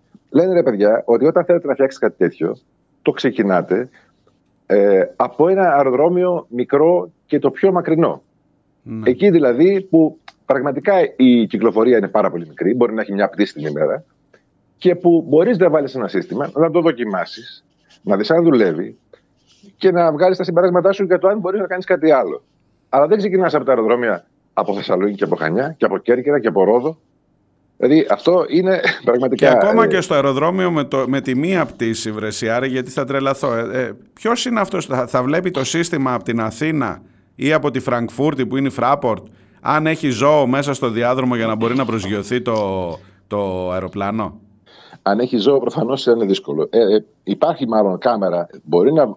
Τεχνικά μιλάμε τώρα. Ναι. Τεχνικά μιλάμε, μπορεί να εγκαταστήσει μια κάμερα, ε, ένα σύστημα με κάμερες, μάλλον. Δηλαδή δεν, δεν, μπαίνει- δεν βάζει μια κάμερα. Ναι. Δηλαδή υπάρχουν ε, ε, σε κάποια αεροδρόμια λειτουργεί αυτό. Στην Αγγλία, Ναι. εκεί στα, στα, στη- στα νησιά της Μάχης που υπάρχουν κάποια αεροδρόμια. Ε, στη Γερμανία έγινε. Στη Γερμανία λειτουργεί ένα αεροδρόμιο περιφερειακό έτσι. Μμμ. Αλλά το σχέδιο είχε ξεκινήσει εδώ και 20 χρόνια για να γίνουν τέσσερα αεροδρόμια και μέχρι στιγμής θα έχουν καταφέρει σε ένα. ένα. Δηλαδή το παλεύουν, προσπαθούν να το κάνουν. Αν λέω, παράδειγμα, χάρη, παράδειγμα, αν ένα αεροδρόμιο το έχει περιφράξει, επειδή δεν για τον ζώο, έχεις διασφαλίσει ότι αποκλείεται να συμβεί κάτι τέτοιο, ας πούμε.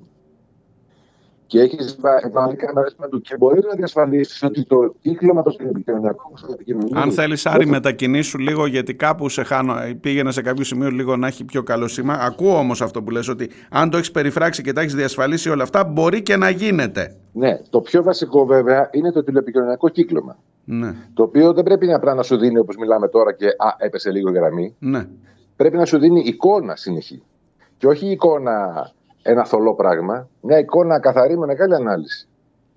Ε, και, και εδώ ξέρουμε ότι σε πολλά νησιά πέφτει η γραμμή, δεν μπορεί να πάρεις τηλέφωνο. Όχι Ναι, ναι. να έχεις, να έχεις γραμμή επικοινωνίας βίντεο και όχι ένα βίντεο, αλλά 300 βίντεο ταυτόχρονα. Και όλα αυτά, Βρεάρη, γιατί; Γιατί για το παράδειγμα που είπες πριν με τις εγχειρήσεις με τηλεϊατρική, κατανοώ ότι δεν μπορώ να έχω χειρουργό στην Ίσυρο και στην Κο και στην Ψέριμο και στο αυτό και ίσως να μπορώ να εγκαταστήσω ένα τέτοιο σύστημα για να σώσω μερικές ζωές. Εδώ γιατί το κάνω, για να γλιτώσω κόστος από τους εργαζόμενους, να πωλήσω τον κόσμο που κάνει στον πύργο ελέγχου αυτή τη δουλειά και το κάνω μόνο για αυτό το λόγο. Α, αν καταλαβαίνω καλά. Το απλό είναι να, για να μειώσω το κόστος του αεροδρομίου, το κόστος λειτουργίας, ώστε να μπορεί η Fraport να πει, α, α, συγγνώμη, να πει ότι μειώνω κι εγώ τα τέλη που θα πληρώνουν οι αεροπορικές εταιρείες που θα έρχονται στο αεροδρόμιο, άρα θα είναι πιο ελκυστικό το αεροδρόμιο, άρα θα αυξήσω την κίνηση, Ναι. άρα θα αυξήσω τα έσοδά μου. Δηλαδή είναι ένας κύκλος, μια τέτοια αλυσίδα. Δεν άκουσα να πεις άρα θα μειώσω την τιμή του εισιτηρίου για να δω τι θα έχω να κερδίσω σε αυτό, ίσως, αν, γιατί, γιατί μάλλον δεν είναι στους άμεσους στόχους. Κοίταξε τώρα να δεις. Αυτό το θέμα της, της μείωσης της, της τιμής του εισιτηρίου. Πολλές φορές ακούμε σε παρέες να λένε «Α, βρήκα ένα εισιτήριο τόσο φθηνό να πάω εκεί». Α, αυτά τα φθηνά εισιτήρια είναι και αποτέλεσμα αυτής της λειτουργίας. Δηλαδή αυτών των μειώσεων κόστους. Οι μειώσεις κόστους σε κάποια σημεία μπορεί να γίνονται, σε κάποια άλλα σημεία ξεπερνάνε κάποια όρια. Ναι. Αλλά ε, δυστυχώς είναι και αυτό που λες. Δηλαδή, και αν το πάμε και λίγο πιο μακριά, για ποιο λόγο να μην υπάρχει χειρουργός σε ένα νησί; Έλαντε, έλαντε. Έχεις δίκιο, έχεις δίκιο. Ε, εμένα με τρομάζει και με τρομάζει ως επιβάτη πρώτα και μετά ως δημοσιογράφο, ως πολίτη. Ε, δεν ξέρω Είναι- κατά, κατά Να πω πόσο... κάτι- αυτό- Ναι, Να, να πω κάτι τελευταίο, τελευταίο, δεν ξέρω αν είναι τελευταίο, Ναι, αν ναι, θέλετε, ναι. να πάμε λίγο παραπέρα. Μου έκανε εντύπωση ότι το θέμα αυτό που αναδείξαμε στους data journalists ε, αναδείχθηκε στις τελευταίες συζητήσεις που γίνανε στη Βουλή και για τα τέμπη ε, και για- ε, για μια συζήτηση που έγινε σε επιτροπή της Βουλής που Excel έδωσε γνώμη για την καινούργια διοίκηση της ΕΠΑ. Μμ. Και εκεί λοιπόν το έθεσαν οι βουλευτές, ε, της αντιπολίτευσης βασικά, και ε, μου έκανε εντύπωση ότι ε, μίλησε ο κύριος Σταϊκούρας, ο Υπουργός Μεταφορών, και είπε κάτι πολύ παράδοξο κατά τη γνώμη μου, ότι ναι το μελετάμε, ναι θα το κάνουμε, αλλά θα είναι παράλληλη λειτουργία. Δηλαδή θα φτιάξουμε τους πύργους, θα υπάρχουν και αεροελεγκτές. Μμ. Ε, αυτό το είπε φυσικά με- στη ρήμη του λόγου του, ανάμεσα σε διάφορα άλλα που είπε αυτά τα διθεραμβικά, ότι κάνουμε. Ναι, ναι. Ο, ο οποίος είπε, ο κύριος Σταϊκούρας, ο οποίος ανέλαβε το Υπουργείο από το καλοκαίρι και μετά, έχει στην πλάτη του ένα τεράστιο φορτίο. Δηλαδή το φορτίο του τι έχει συμβεί. Βέβαια. Και προφανώς δεν θέλει να του συμβεί και στα δικά του χέρια κάτι τέτοιο. Ναι.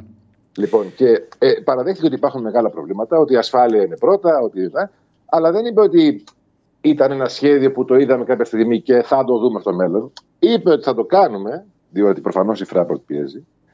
Αλλά είπε ένα πράγμα περίεργο, ότι θα κρατήσουμε και τους αερολεπτέ. Τουλάχιστον Αν σε και- πρώτη φάση. Ξέρεις πώς γίνονται αυτά τώρα. Σιγά Δεν, σιγά. το, δεν είπε σε πρώτη φάση. δεν είπε σε πρώτη... Εντάξει. Θέλω να πω ότι και την πίτα ολόκληρη και το σκύλο χορτάτο. Δεν εδώ- γίνεται. Ναι. Ναι. Εγώ λέω να κλείσουμε με το ότι ο προηγούμενος που του έσκασε στα χέρια η τραγωδία δεν, κλ- δεν καλείται στην Εξεταστική Επιτροπή για τα τέμπη. Το οποίο επίσης είναι ένα θέμα που παρακολουθείς, το ξέρω πολύ καλά. Ποιο- Μόνο ο- ένα, ο- ο, κύριος Καραμανλής. Όχι, ο Καραμαλής καλείται. Ε, Ο, ε, Καρα, ο, Καρα, ο Καραμαλής καλείται. Αυτοί που δεν καλούνται είναι πρόσωπα πολύ κεντρικά. Δεν καλείται ο, ο, ο κύριος Γενιδούνιας, ο πρόεδρος των μηχανοδηγών που έστελνε τα εξώδικα και προειδοποιούσε. Δεν καλείται ο σημερινός ε, διοικητής του ΟΣΕ, ο οποίος ήταν υπεύθυνος και στην ώρα που έγινε το, που έγινε το, συ- που έγινε το, το ατύχημα. Δηλαδή ήταν στον ΟΣΕ. μ. Δεν καλούνται Η Hellenic άνθρωποι- Train, ο CEO της Hellenic Train. δεν καλούνται άνθρωποι οι οποίοι επίσης είχαν ε, προειδοποιήσει μήνες πριν. Μ. Ε, άνθρωποι που παρατήθηκαν, ο κ. Πιλιόπουλος. Δηλαδή έχει γίνει μια, υπάρχει μια μεθόδος αυτή τη στιγμή εν εξελίξη που οδηγεί κατευθείαν σε, σε, ένα, σε ένα συμπέρασμα, σε ένα πόρισμα όπως το θέλει η κυβέρνηση. Ότι έφταιγε ο Σταθμάρχης, έφταιγαν οι άνθρωποι, ε, τα συστήματα εντάξει δεν φταίνε ρε παιδί μου γιατί οι άνθρωποι είναι που τα χειρίζονται. Άρα δηλαδή μπορούμε να συνεχίσουμε να πηγαίνουμε με τον Αραμπά, ας πούμε. Ναι, ναι. Δε, αφού, δε, αφού οι άνθρωποι είναι που τα κάνουν όλα και δεν χρειάζονται τα συστήματα. Λοιπόν, φτιάχνετε, στείλετε ένα τέτοιο αφήγημα. Ε, δεν μπορούμε να χτυπάμε τον Υπουργό. Δεν είναι ο Υπουργός για όλα να τον ε, ε, καταγγέλουμε, γιατί υπάρχουν και από κάτω. Δηλαδή, φτιάχνετε ένα τέτοιο αφήγημα και αυτό το αφήγημα θα, εξελι, θα εξελίσσεται τους επόμενους μήνες μέσα από μια επιτροπή που ε, δεν πολύ ασχολείται και, και ο κόσμος, δεν, δεν Και που, προβάλλεται. δικαίως, και που δικαίως κάνει τους ε, συγγενείς των θυμάτων να μιλούν για προσπάθεια συγκάλυψης και ποιος να έρθει να τους απαντήσει και ποιος να έρθει να τους πει το, Και- το, το διαφορετικό. Και ποιος να έρθει. Ναι. Σε ευχαριστώ πάρα πολύ Άρη. Καλημέρα. καλημέρα. Καλή Καλημέρα. συνέχεια. Γεια χαρά. Γεια τη χαρά. γεια.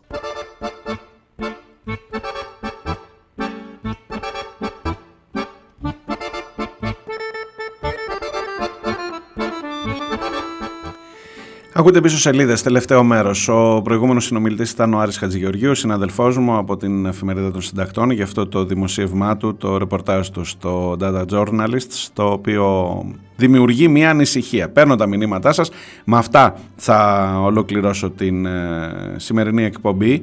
Ε, γιατί προφανώς μας απασχολεί όλους ως πολίτες, ως επιβάτες, μας τρομάζει, μας φοβίζει. Ε, έχει πολλά θέματα ανοιχτά αυτό.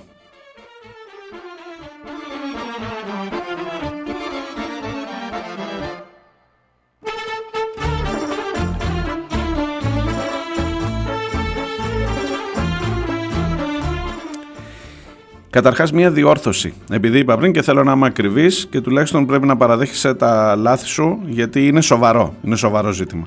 Ναι, σε αυτή τη χώρα μπορεί να μου φανεί λογικό να μην είχε κληθεί ο Καραμανλής. Ε, η φράση προέρχεται από μία ε, η είδηση που σας είπα εγώ ότι δεν καλούν τον Καραμανλή και η οποία είναι λάθος, το ακούσατε από τον Άρη που κάνει ακριβώς αυτό το ρεπορτάζ και ξέρει χίλιες φορές καλύτερα από μένα ε, είναι από μία φράση που και εγώ τη διάβασα λάθος με τα σημεία στήξης είναι του κυρίου Κόκαλη από, είναι ο εισηγητής του ΣΥΡΙΖΑ στην ε, Εξεταστική Επιτροπή ο οποίος είπε χθες. Δεν είναι δυνατόν να μην καλέσουμε τον άνθρωπο που προειδοποιούσε για τους θανάτους, τον κύριο Καραμανλή. Αλλά δεν είχε κόμμα για τους θανάτους, κόμμα τον κύριο Καραμανλή. Εννοούσε αυτόν που προειδοποιούσε τον Καραμανλή. Μιλάει για τον Γενιδούνια, τον πρόεδρο των μηχανοδηγών. Οπότε η φράση ήταν δεν, ήταν, δεν είναι δυνατόν να μην καλέσουμε τον άνθρωπο που προειδοποιούσε για τους θανάτους τον κύριο Καραμανλή, τον κύριο Γενιδούνια. Εγώ το διάβασα μέχρι εκεί και λέω αν είναι δυνατόν, γι' αυτό σας το είπα πριν, λάθος, με ακούλπα που έλεγε και ο Ανδρέας, λάθος, ε, θα είναι. Τελικά θα είναι ο Καραμαλής. Τώρα τι συμπέρασμα θα βγει και λοιπά και αν θα υποστεί καμιά συνέπεια, αφήστε τα εκεί, ξέρετε. Αλλά τουλάχιστον ότι θα πάει για τα μάτια του κόσμου στην εξεταστική, θα πάει.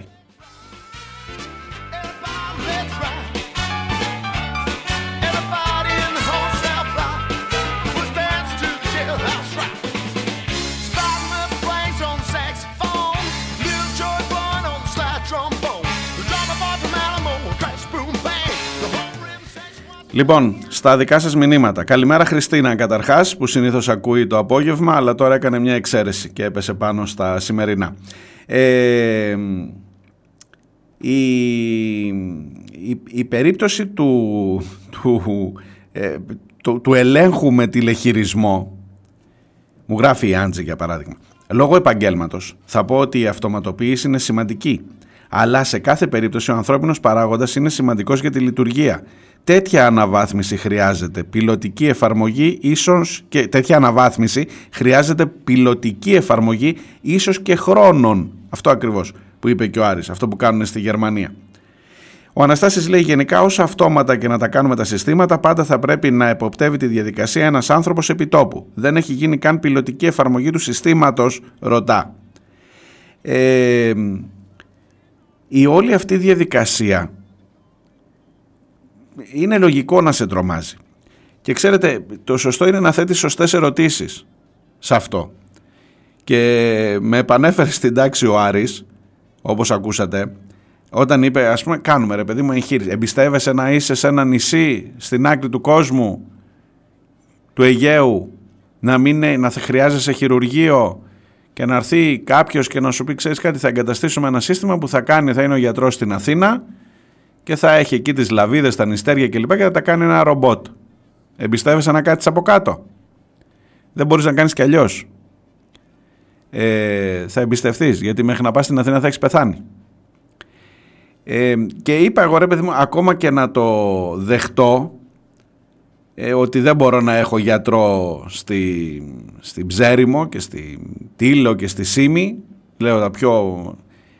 Ε, στην, στο αεροδρόμιο των Χανίων γιατί να δεχτώ και της Ρόδου και της Θεσσαλονίκης ότι δεν θα έχω ε, ελεγκτή ενέργειας κυκλοφορίας. Γιατί στη μία περίπτωση είναι ότι πρακτικά δεν μπορώ να στείλω χειρουργό εκεί και να στήσω χειρουργείο ενώ στην άλλη θέλω απλά να μειώσω το κόστος. Λοιπόν η σωστή ερώτηση, όπως ακούσατε από τον Χατζηγεωργίου, είναι ε, να μην δεχτώ ούτε ότι δεν θα... να έχω παντού χειρουργείο. Να έχω παντού χειρουργό και να, να, να, να απαντάω με τον άλλο τρόπο.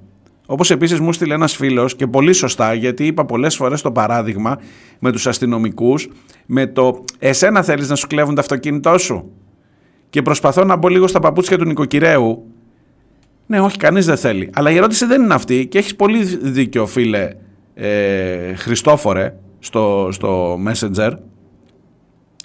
Έχεις πολύ μεγάλο δίκιο ότι η σωστή ερώτηση δεν είναι αν θέλω να μου κλέβουν το αυτοκίνητο. Η σωστή ερώτηση είναι θέλεις να πεθάνει ένας άνθρωπος, θέλεις να δολοφονηθεί, να σκοτωθεί ένας άνθρωπος, να σκοτώσουμε έναν άνθρωπο που πήγε να σου κλέψει το αυτοκίνητο; Και εκεί η απάντηση είναι επίσης όχι. Έχεις απόλυτο δίκιο σε αυτό. Αυτή είναι η ερώτηση πραγματική. Θέλεις ο άνθρωπος που πήγε να σου κλέψει το αυτοκίνητο να δολοφονηθεί; Ή ακόμα και αν η ερώτηση ήταν θέλεις στην προσπάθεια να συλληφθεί αυτός που πήγε να σου κλέψει το αυτοκίνητο να πεθάνει ένας αστυνομικός, να σκοτωθεί στο δρόμο. Και πάλι η απάντηση είναι όχι. Αυτή είναι η σωστή ερώτηση, έχεις απόλυτο δίκιο και σε ευχαριστώ πάρα πολύ. Love me one time. Do not speak. Love me one time. Yeah, my knees got weak. Love me two time, girl. Last me all through the week. Love me two times. I've gone away. Ο Ντάνιελ από τη Βόνη. Κρατήστε τώρα απολογισμό, κρατήστε Δευτέρη. Κρατήστε Δευτέρη να δεις πόσο, πόσο μπορείς να αντέξεις. Όπως ανακοίνωσε χθες το κυβερνητικό γραφείο μέσων ενημέρωσης στη Γάζα, ο Ισραηλινός πόλεμος στη Λωρίδα της Γάζας έχει αφήσει πίσω του 26.700 νεκρούς και αγνοούμενους από την, 7, από την 7η Οκτωβρίου. 26.700 οι νεκροί και οι αγνοούμενοι μαζί. Περίπου 20.000 έχουν εισαχθεί σε νοσοκομεία από τους ε, νεκρούς και αναγνωρίστηκαν κλπ. μεταξύ των οποίων 8.000 παιδιά και 6.200 γυναίκες. Μεταξύ των θυμάτων περιλαμβάνονται 310 γιατροί, 35 μέλη της πολιτικής άμυνας και 97 δημοσιογράφοι, αναφέρει η συγκεκριμένη ανακοίνωση. Οι ανελαίτες Ισραηλινές επιθέσεις κατέστρεψαν και προκάλεσαν ζημιές επίσης σε περίπου 308.000 κατοικίες σε όλη την λωρίδα της Γάζας. Και άλλα νούμερα, αντέχετε ακόμα; Οι Ισραηλινές επιθέσεις έχουν εκτοπίσει περισσότερο από το 90% του πληθυσμού της περιοχής, το οποίο το δηλώνει η υπηρεσία του ΟΗΕ, όχι το κυβερνητικό γραφείο της Γάζας. Πάνω από το 60% των υποδομών στη Γάζα έχει καταστραφεί ή έχει υποστεί ζημιές, αναφέρει η Υπηρεσία Αρρωγής και Έργων των Ηνωμένων Εθνών για τους Παλαιστίνιους. Πρόκειται για ένα συγκλονιστικό και πρωτοφανές επίπεδο καταστροφής και αναγκαστικού εκτοπισμού που λαμβάνει χώρα μπροστά στα μάτια μας, λέει η υπηρεσία, η συγκεκριμένη, του Οργανισμού Ηνωμένων Εθνών. Την καλημέρα μου από τη Βόνη, γράφει από κάτω ο Ντάνιελ, μάλλον ηρωνικά.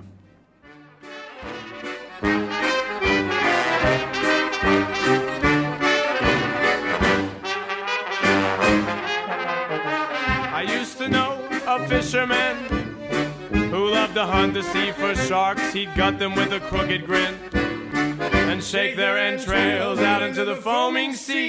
Then came to pass an angry turn of fate.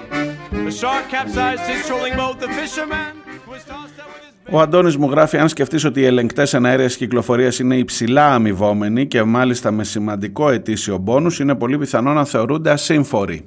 Δεν με νοιάζει αν θεωρούνται ασύμφοροι, θέλω να πετάω με- και να μετακινούμε με ασφάλεια και να μην έχω να λέω για άλλα μερικά χρόνια για επόμενες τραγωδίες. Αυτό είναι.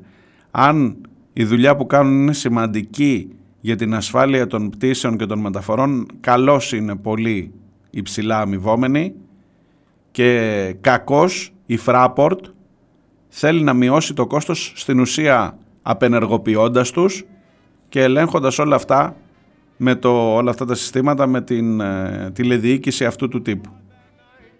And he was sodden as a fish. He offered me a sip of squid and gin. He said, Let's celebrate. The devil wants us all to. Για να το ελαφρύνω λίγο, αν και δεν σηκώνει και πολλές πλάκες, αλλά επιτρέψτε μου έτσι πηγαίνοντας προς το τέλος.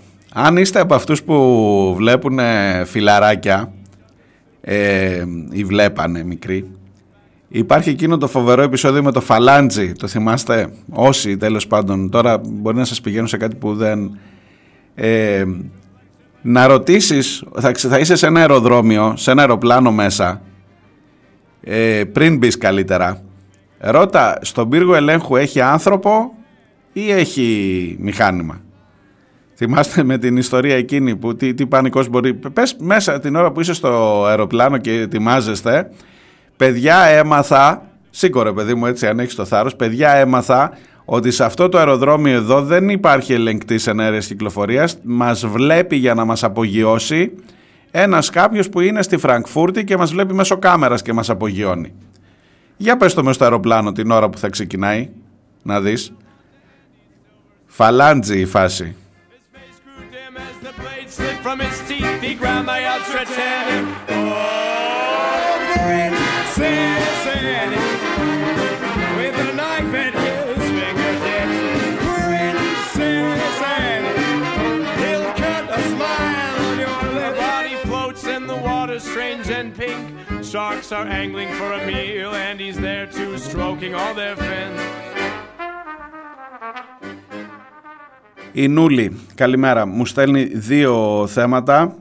Ε, σε ευχαριστώ και για τα καλά λόγια, δεν θα τα διαβάσω αυτά. Ε, τα δύο θέματα έχουν να κάνουν με την ΟΕΝΓΕ, με τους γιατρούς μας και το άλλο έχει να κάνει με τους εργάτες, ε, τους ε, μετανάστες εργάτες στην Ελλάδα.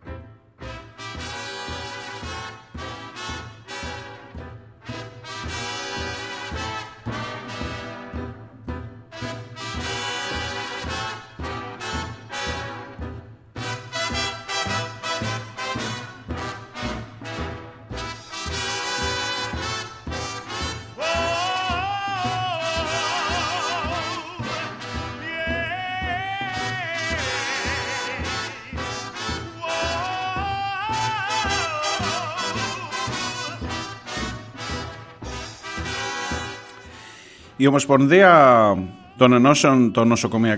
Νοσοκομιακών Γιατρών στην Ελλάδα απαντά στην εξαγγελία του Πρωθυπουργού από το βήμα της Βουλής και στην συζήτηση του προϋπολογισμού για το 20% αύξηση για την αύξηση κατά 20% της αποζημίωσης των εφημεριών τους. Και λέει ότι με αυτά τα ψίχουλα δεν θα μας κάνουν να σοπάσουμε. Και εξηγεί με ένα συγκεκριμένο τρόπο το γεγονός ότι τι ακριβώς σημαίνει αυτή η αύξηση του 20%. Η ωριαία αποζημίωση της εφημερίας μετά τις αυξήσεις θα κυμαίνεται από 5,48 ευρώ για, την, για τον ειδικευόμενο έως 8,42 ευρώ για τον διευθυντή. Λέει ότι στην ουσία ε, οι 83 ώρες θα αντιστοιχούν σε 7 ευρώ την ώρα, δηλαδή λέει ότι είναι ψίχουλα για να μην σας λέω τώρα πολλά μαθηματικά, λέει ότι αυτή η αύξηση που την παρουσιάσαμε και την προβάλαμε από τα μέσα ενημέρωσης να αρέσει 20% στις εφημερίες των γιατρών, εξηγεί με ένα συγκεκριμένο τρόπο πως πρόκειται για ψίχουλα. Και μάλιστα λέει ότι το κάνεις αυτό την ώρα που έχεις δώσει 50% αύξηση στους μισθούς, όχι στις εφημερίες, στον μισθό του διοικητή του νοσοκομείου 50% αύξηση ακριβώς για να υλοποιήσει την μετατροπή του δημόσιου νοσοκομείου σε ανώνυμη εταιρεία κλπ. Συν 20 ευρώ, 20% ε, μπόνους για να τρέξουν γρήγορα τα σχέδιά τους ακριβώς για να κάνουν ιδιωτικού τύπου τα δημόσια νοσοκομεία. Το ποιος ακριβώς ευνοείται από τον προϋπολογισμό της υγείας και μου δίνεις και 20% στις εφημερίες για να βγάλω το σκασμό. Αυτό του λένε στην ουσία και ότι με αυτά τα ψίχουλα δεν θα με κάνεις, συγγνώμη, δεν θα με κάνεις να σοπάσω. Και καλούν τις ενώσεις όλες να προχωρήσουν σε νέο γύρο συνελεύσεων, να πραγματοποιήσουν νέες απεργιακές κινητοποιήσεις και να καταγγείλουν την κοροϊδία αυτή.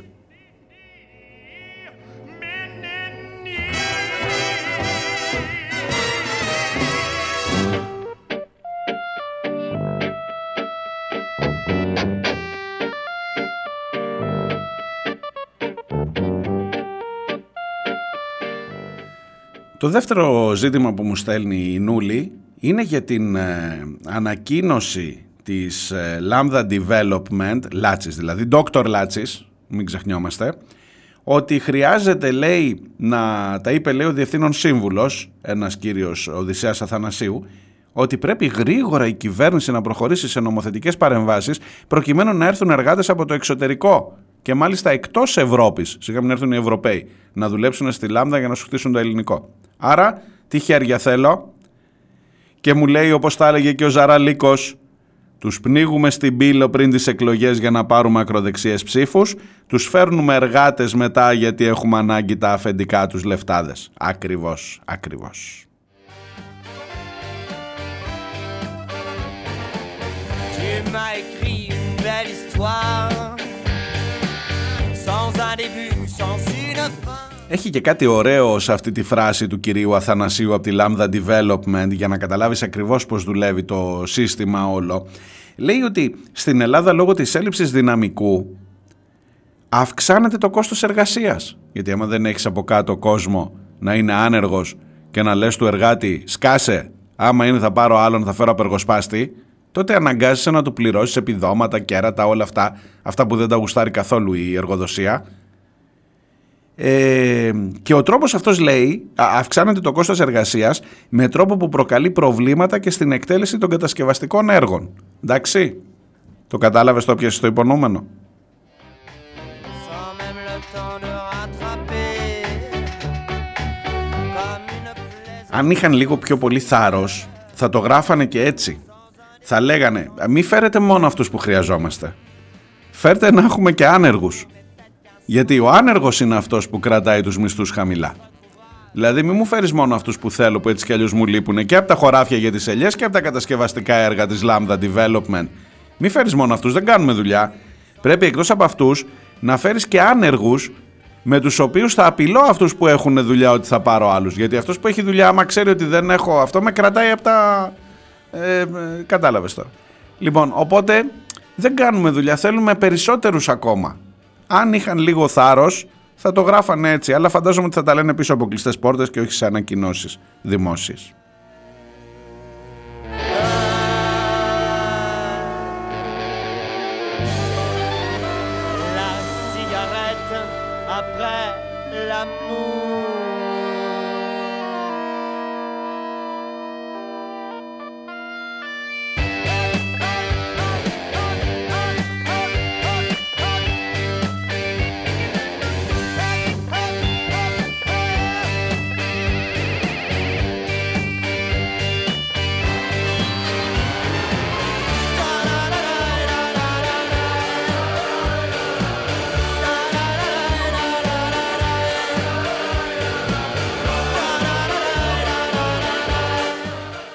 Κλείσω με ένα μήνυμα φίλου που δεν ε, έχει όνομα, έχει δύο τελίτσες. Πρέπει να ιδιωτικοποιήσουμε και τους πύργους ελέγχου για να λειτουργήσουν σωστά και με ασφάλεια. Φαντάζομαι ότι θα είχατε δει, λέει λίγο μετά τα τέμπη, μια ανακοίνωση από τους ελεγκτές εναέρειας κυκλοφορίας για το πόσο ασφαλές είναι, πόσο ασφαλής είναι και οι αερομεταφορές στην Ελλάδα 2.0 και το ίδιο ακριβώς αυτό μου το στέλνει και ο Χρήστος που μου λέει για την ε, τοποθέτηση του ε, τότε, του τότε, τώρα πια δεν είναι, ε, εκπροσώπου του κυρίου Τσίτουρα της, ε, ε, συγγνώμη, είναι ο κύριος Χρήστος Τσίτουρας. Ε, υπήρξε διευθύνων σύμβουλος κλπ. Ε, και είχαν, είχαν βρεθεί οι εκπρόσωποι της, ε, των, της πολιτικής αεροπορίας ε, και είχε πει ότι και στην πολιτική αεροπορία έχουμε τεράστια ζητήματα και μπορείτε να έχει, μπορεί να έχετε και τέμπη στον αέρα. Αυτό είναι κατάθεση ε, από τότε όταν συζητούσαμε αμέσως μετά τα τέμπη. Το νου σας, γενικά. Τέλειωσε και ο χρόνος μου εδώ. Θα τα πούμε αύριο. Αύριο θα είναι η τελευταία εκπομπή πριν τις ε, γιορτές. Θα, θα, θα, θα τα πούμε να αποχαιρετιστούμε προς το παρόν. Γεια, γεια.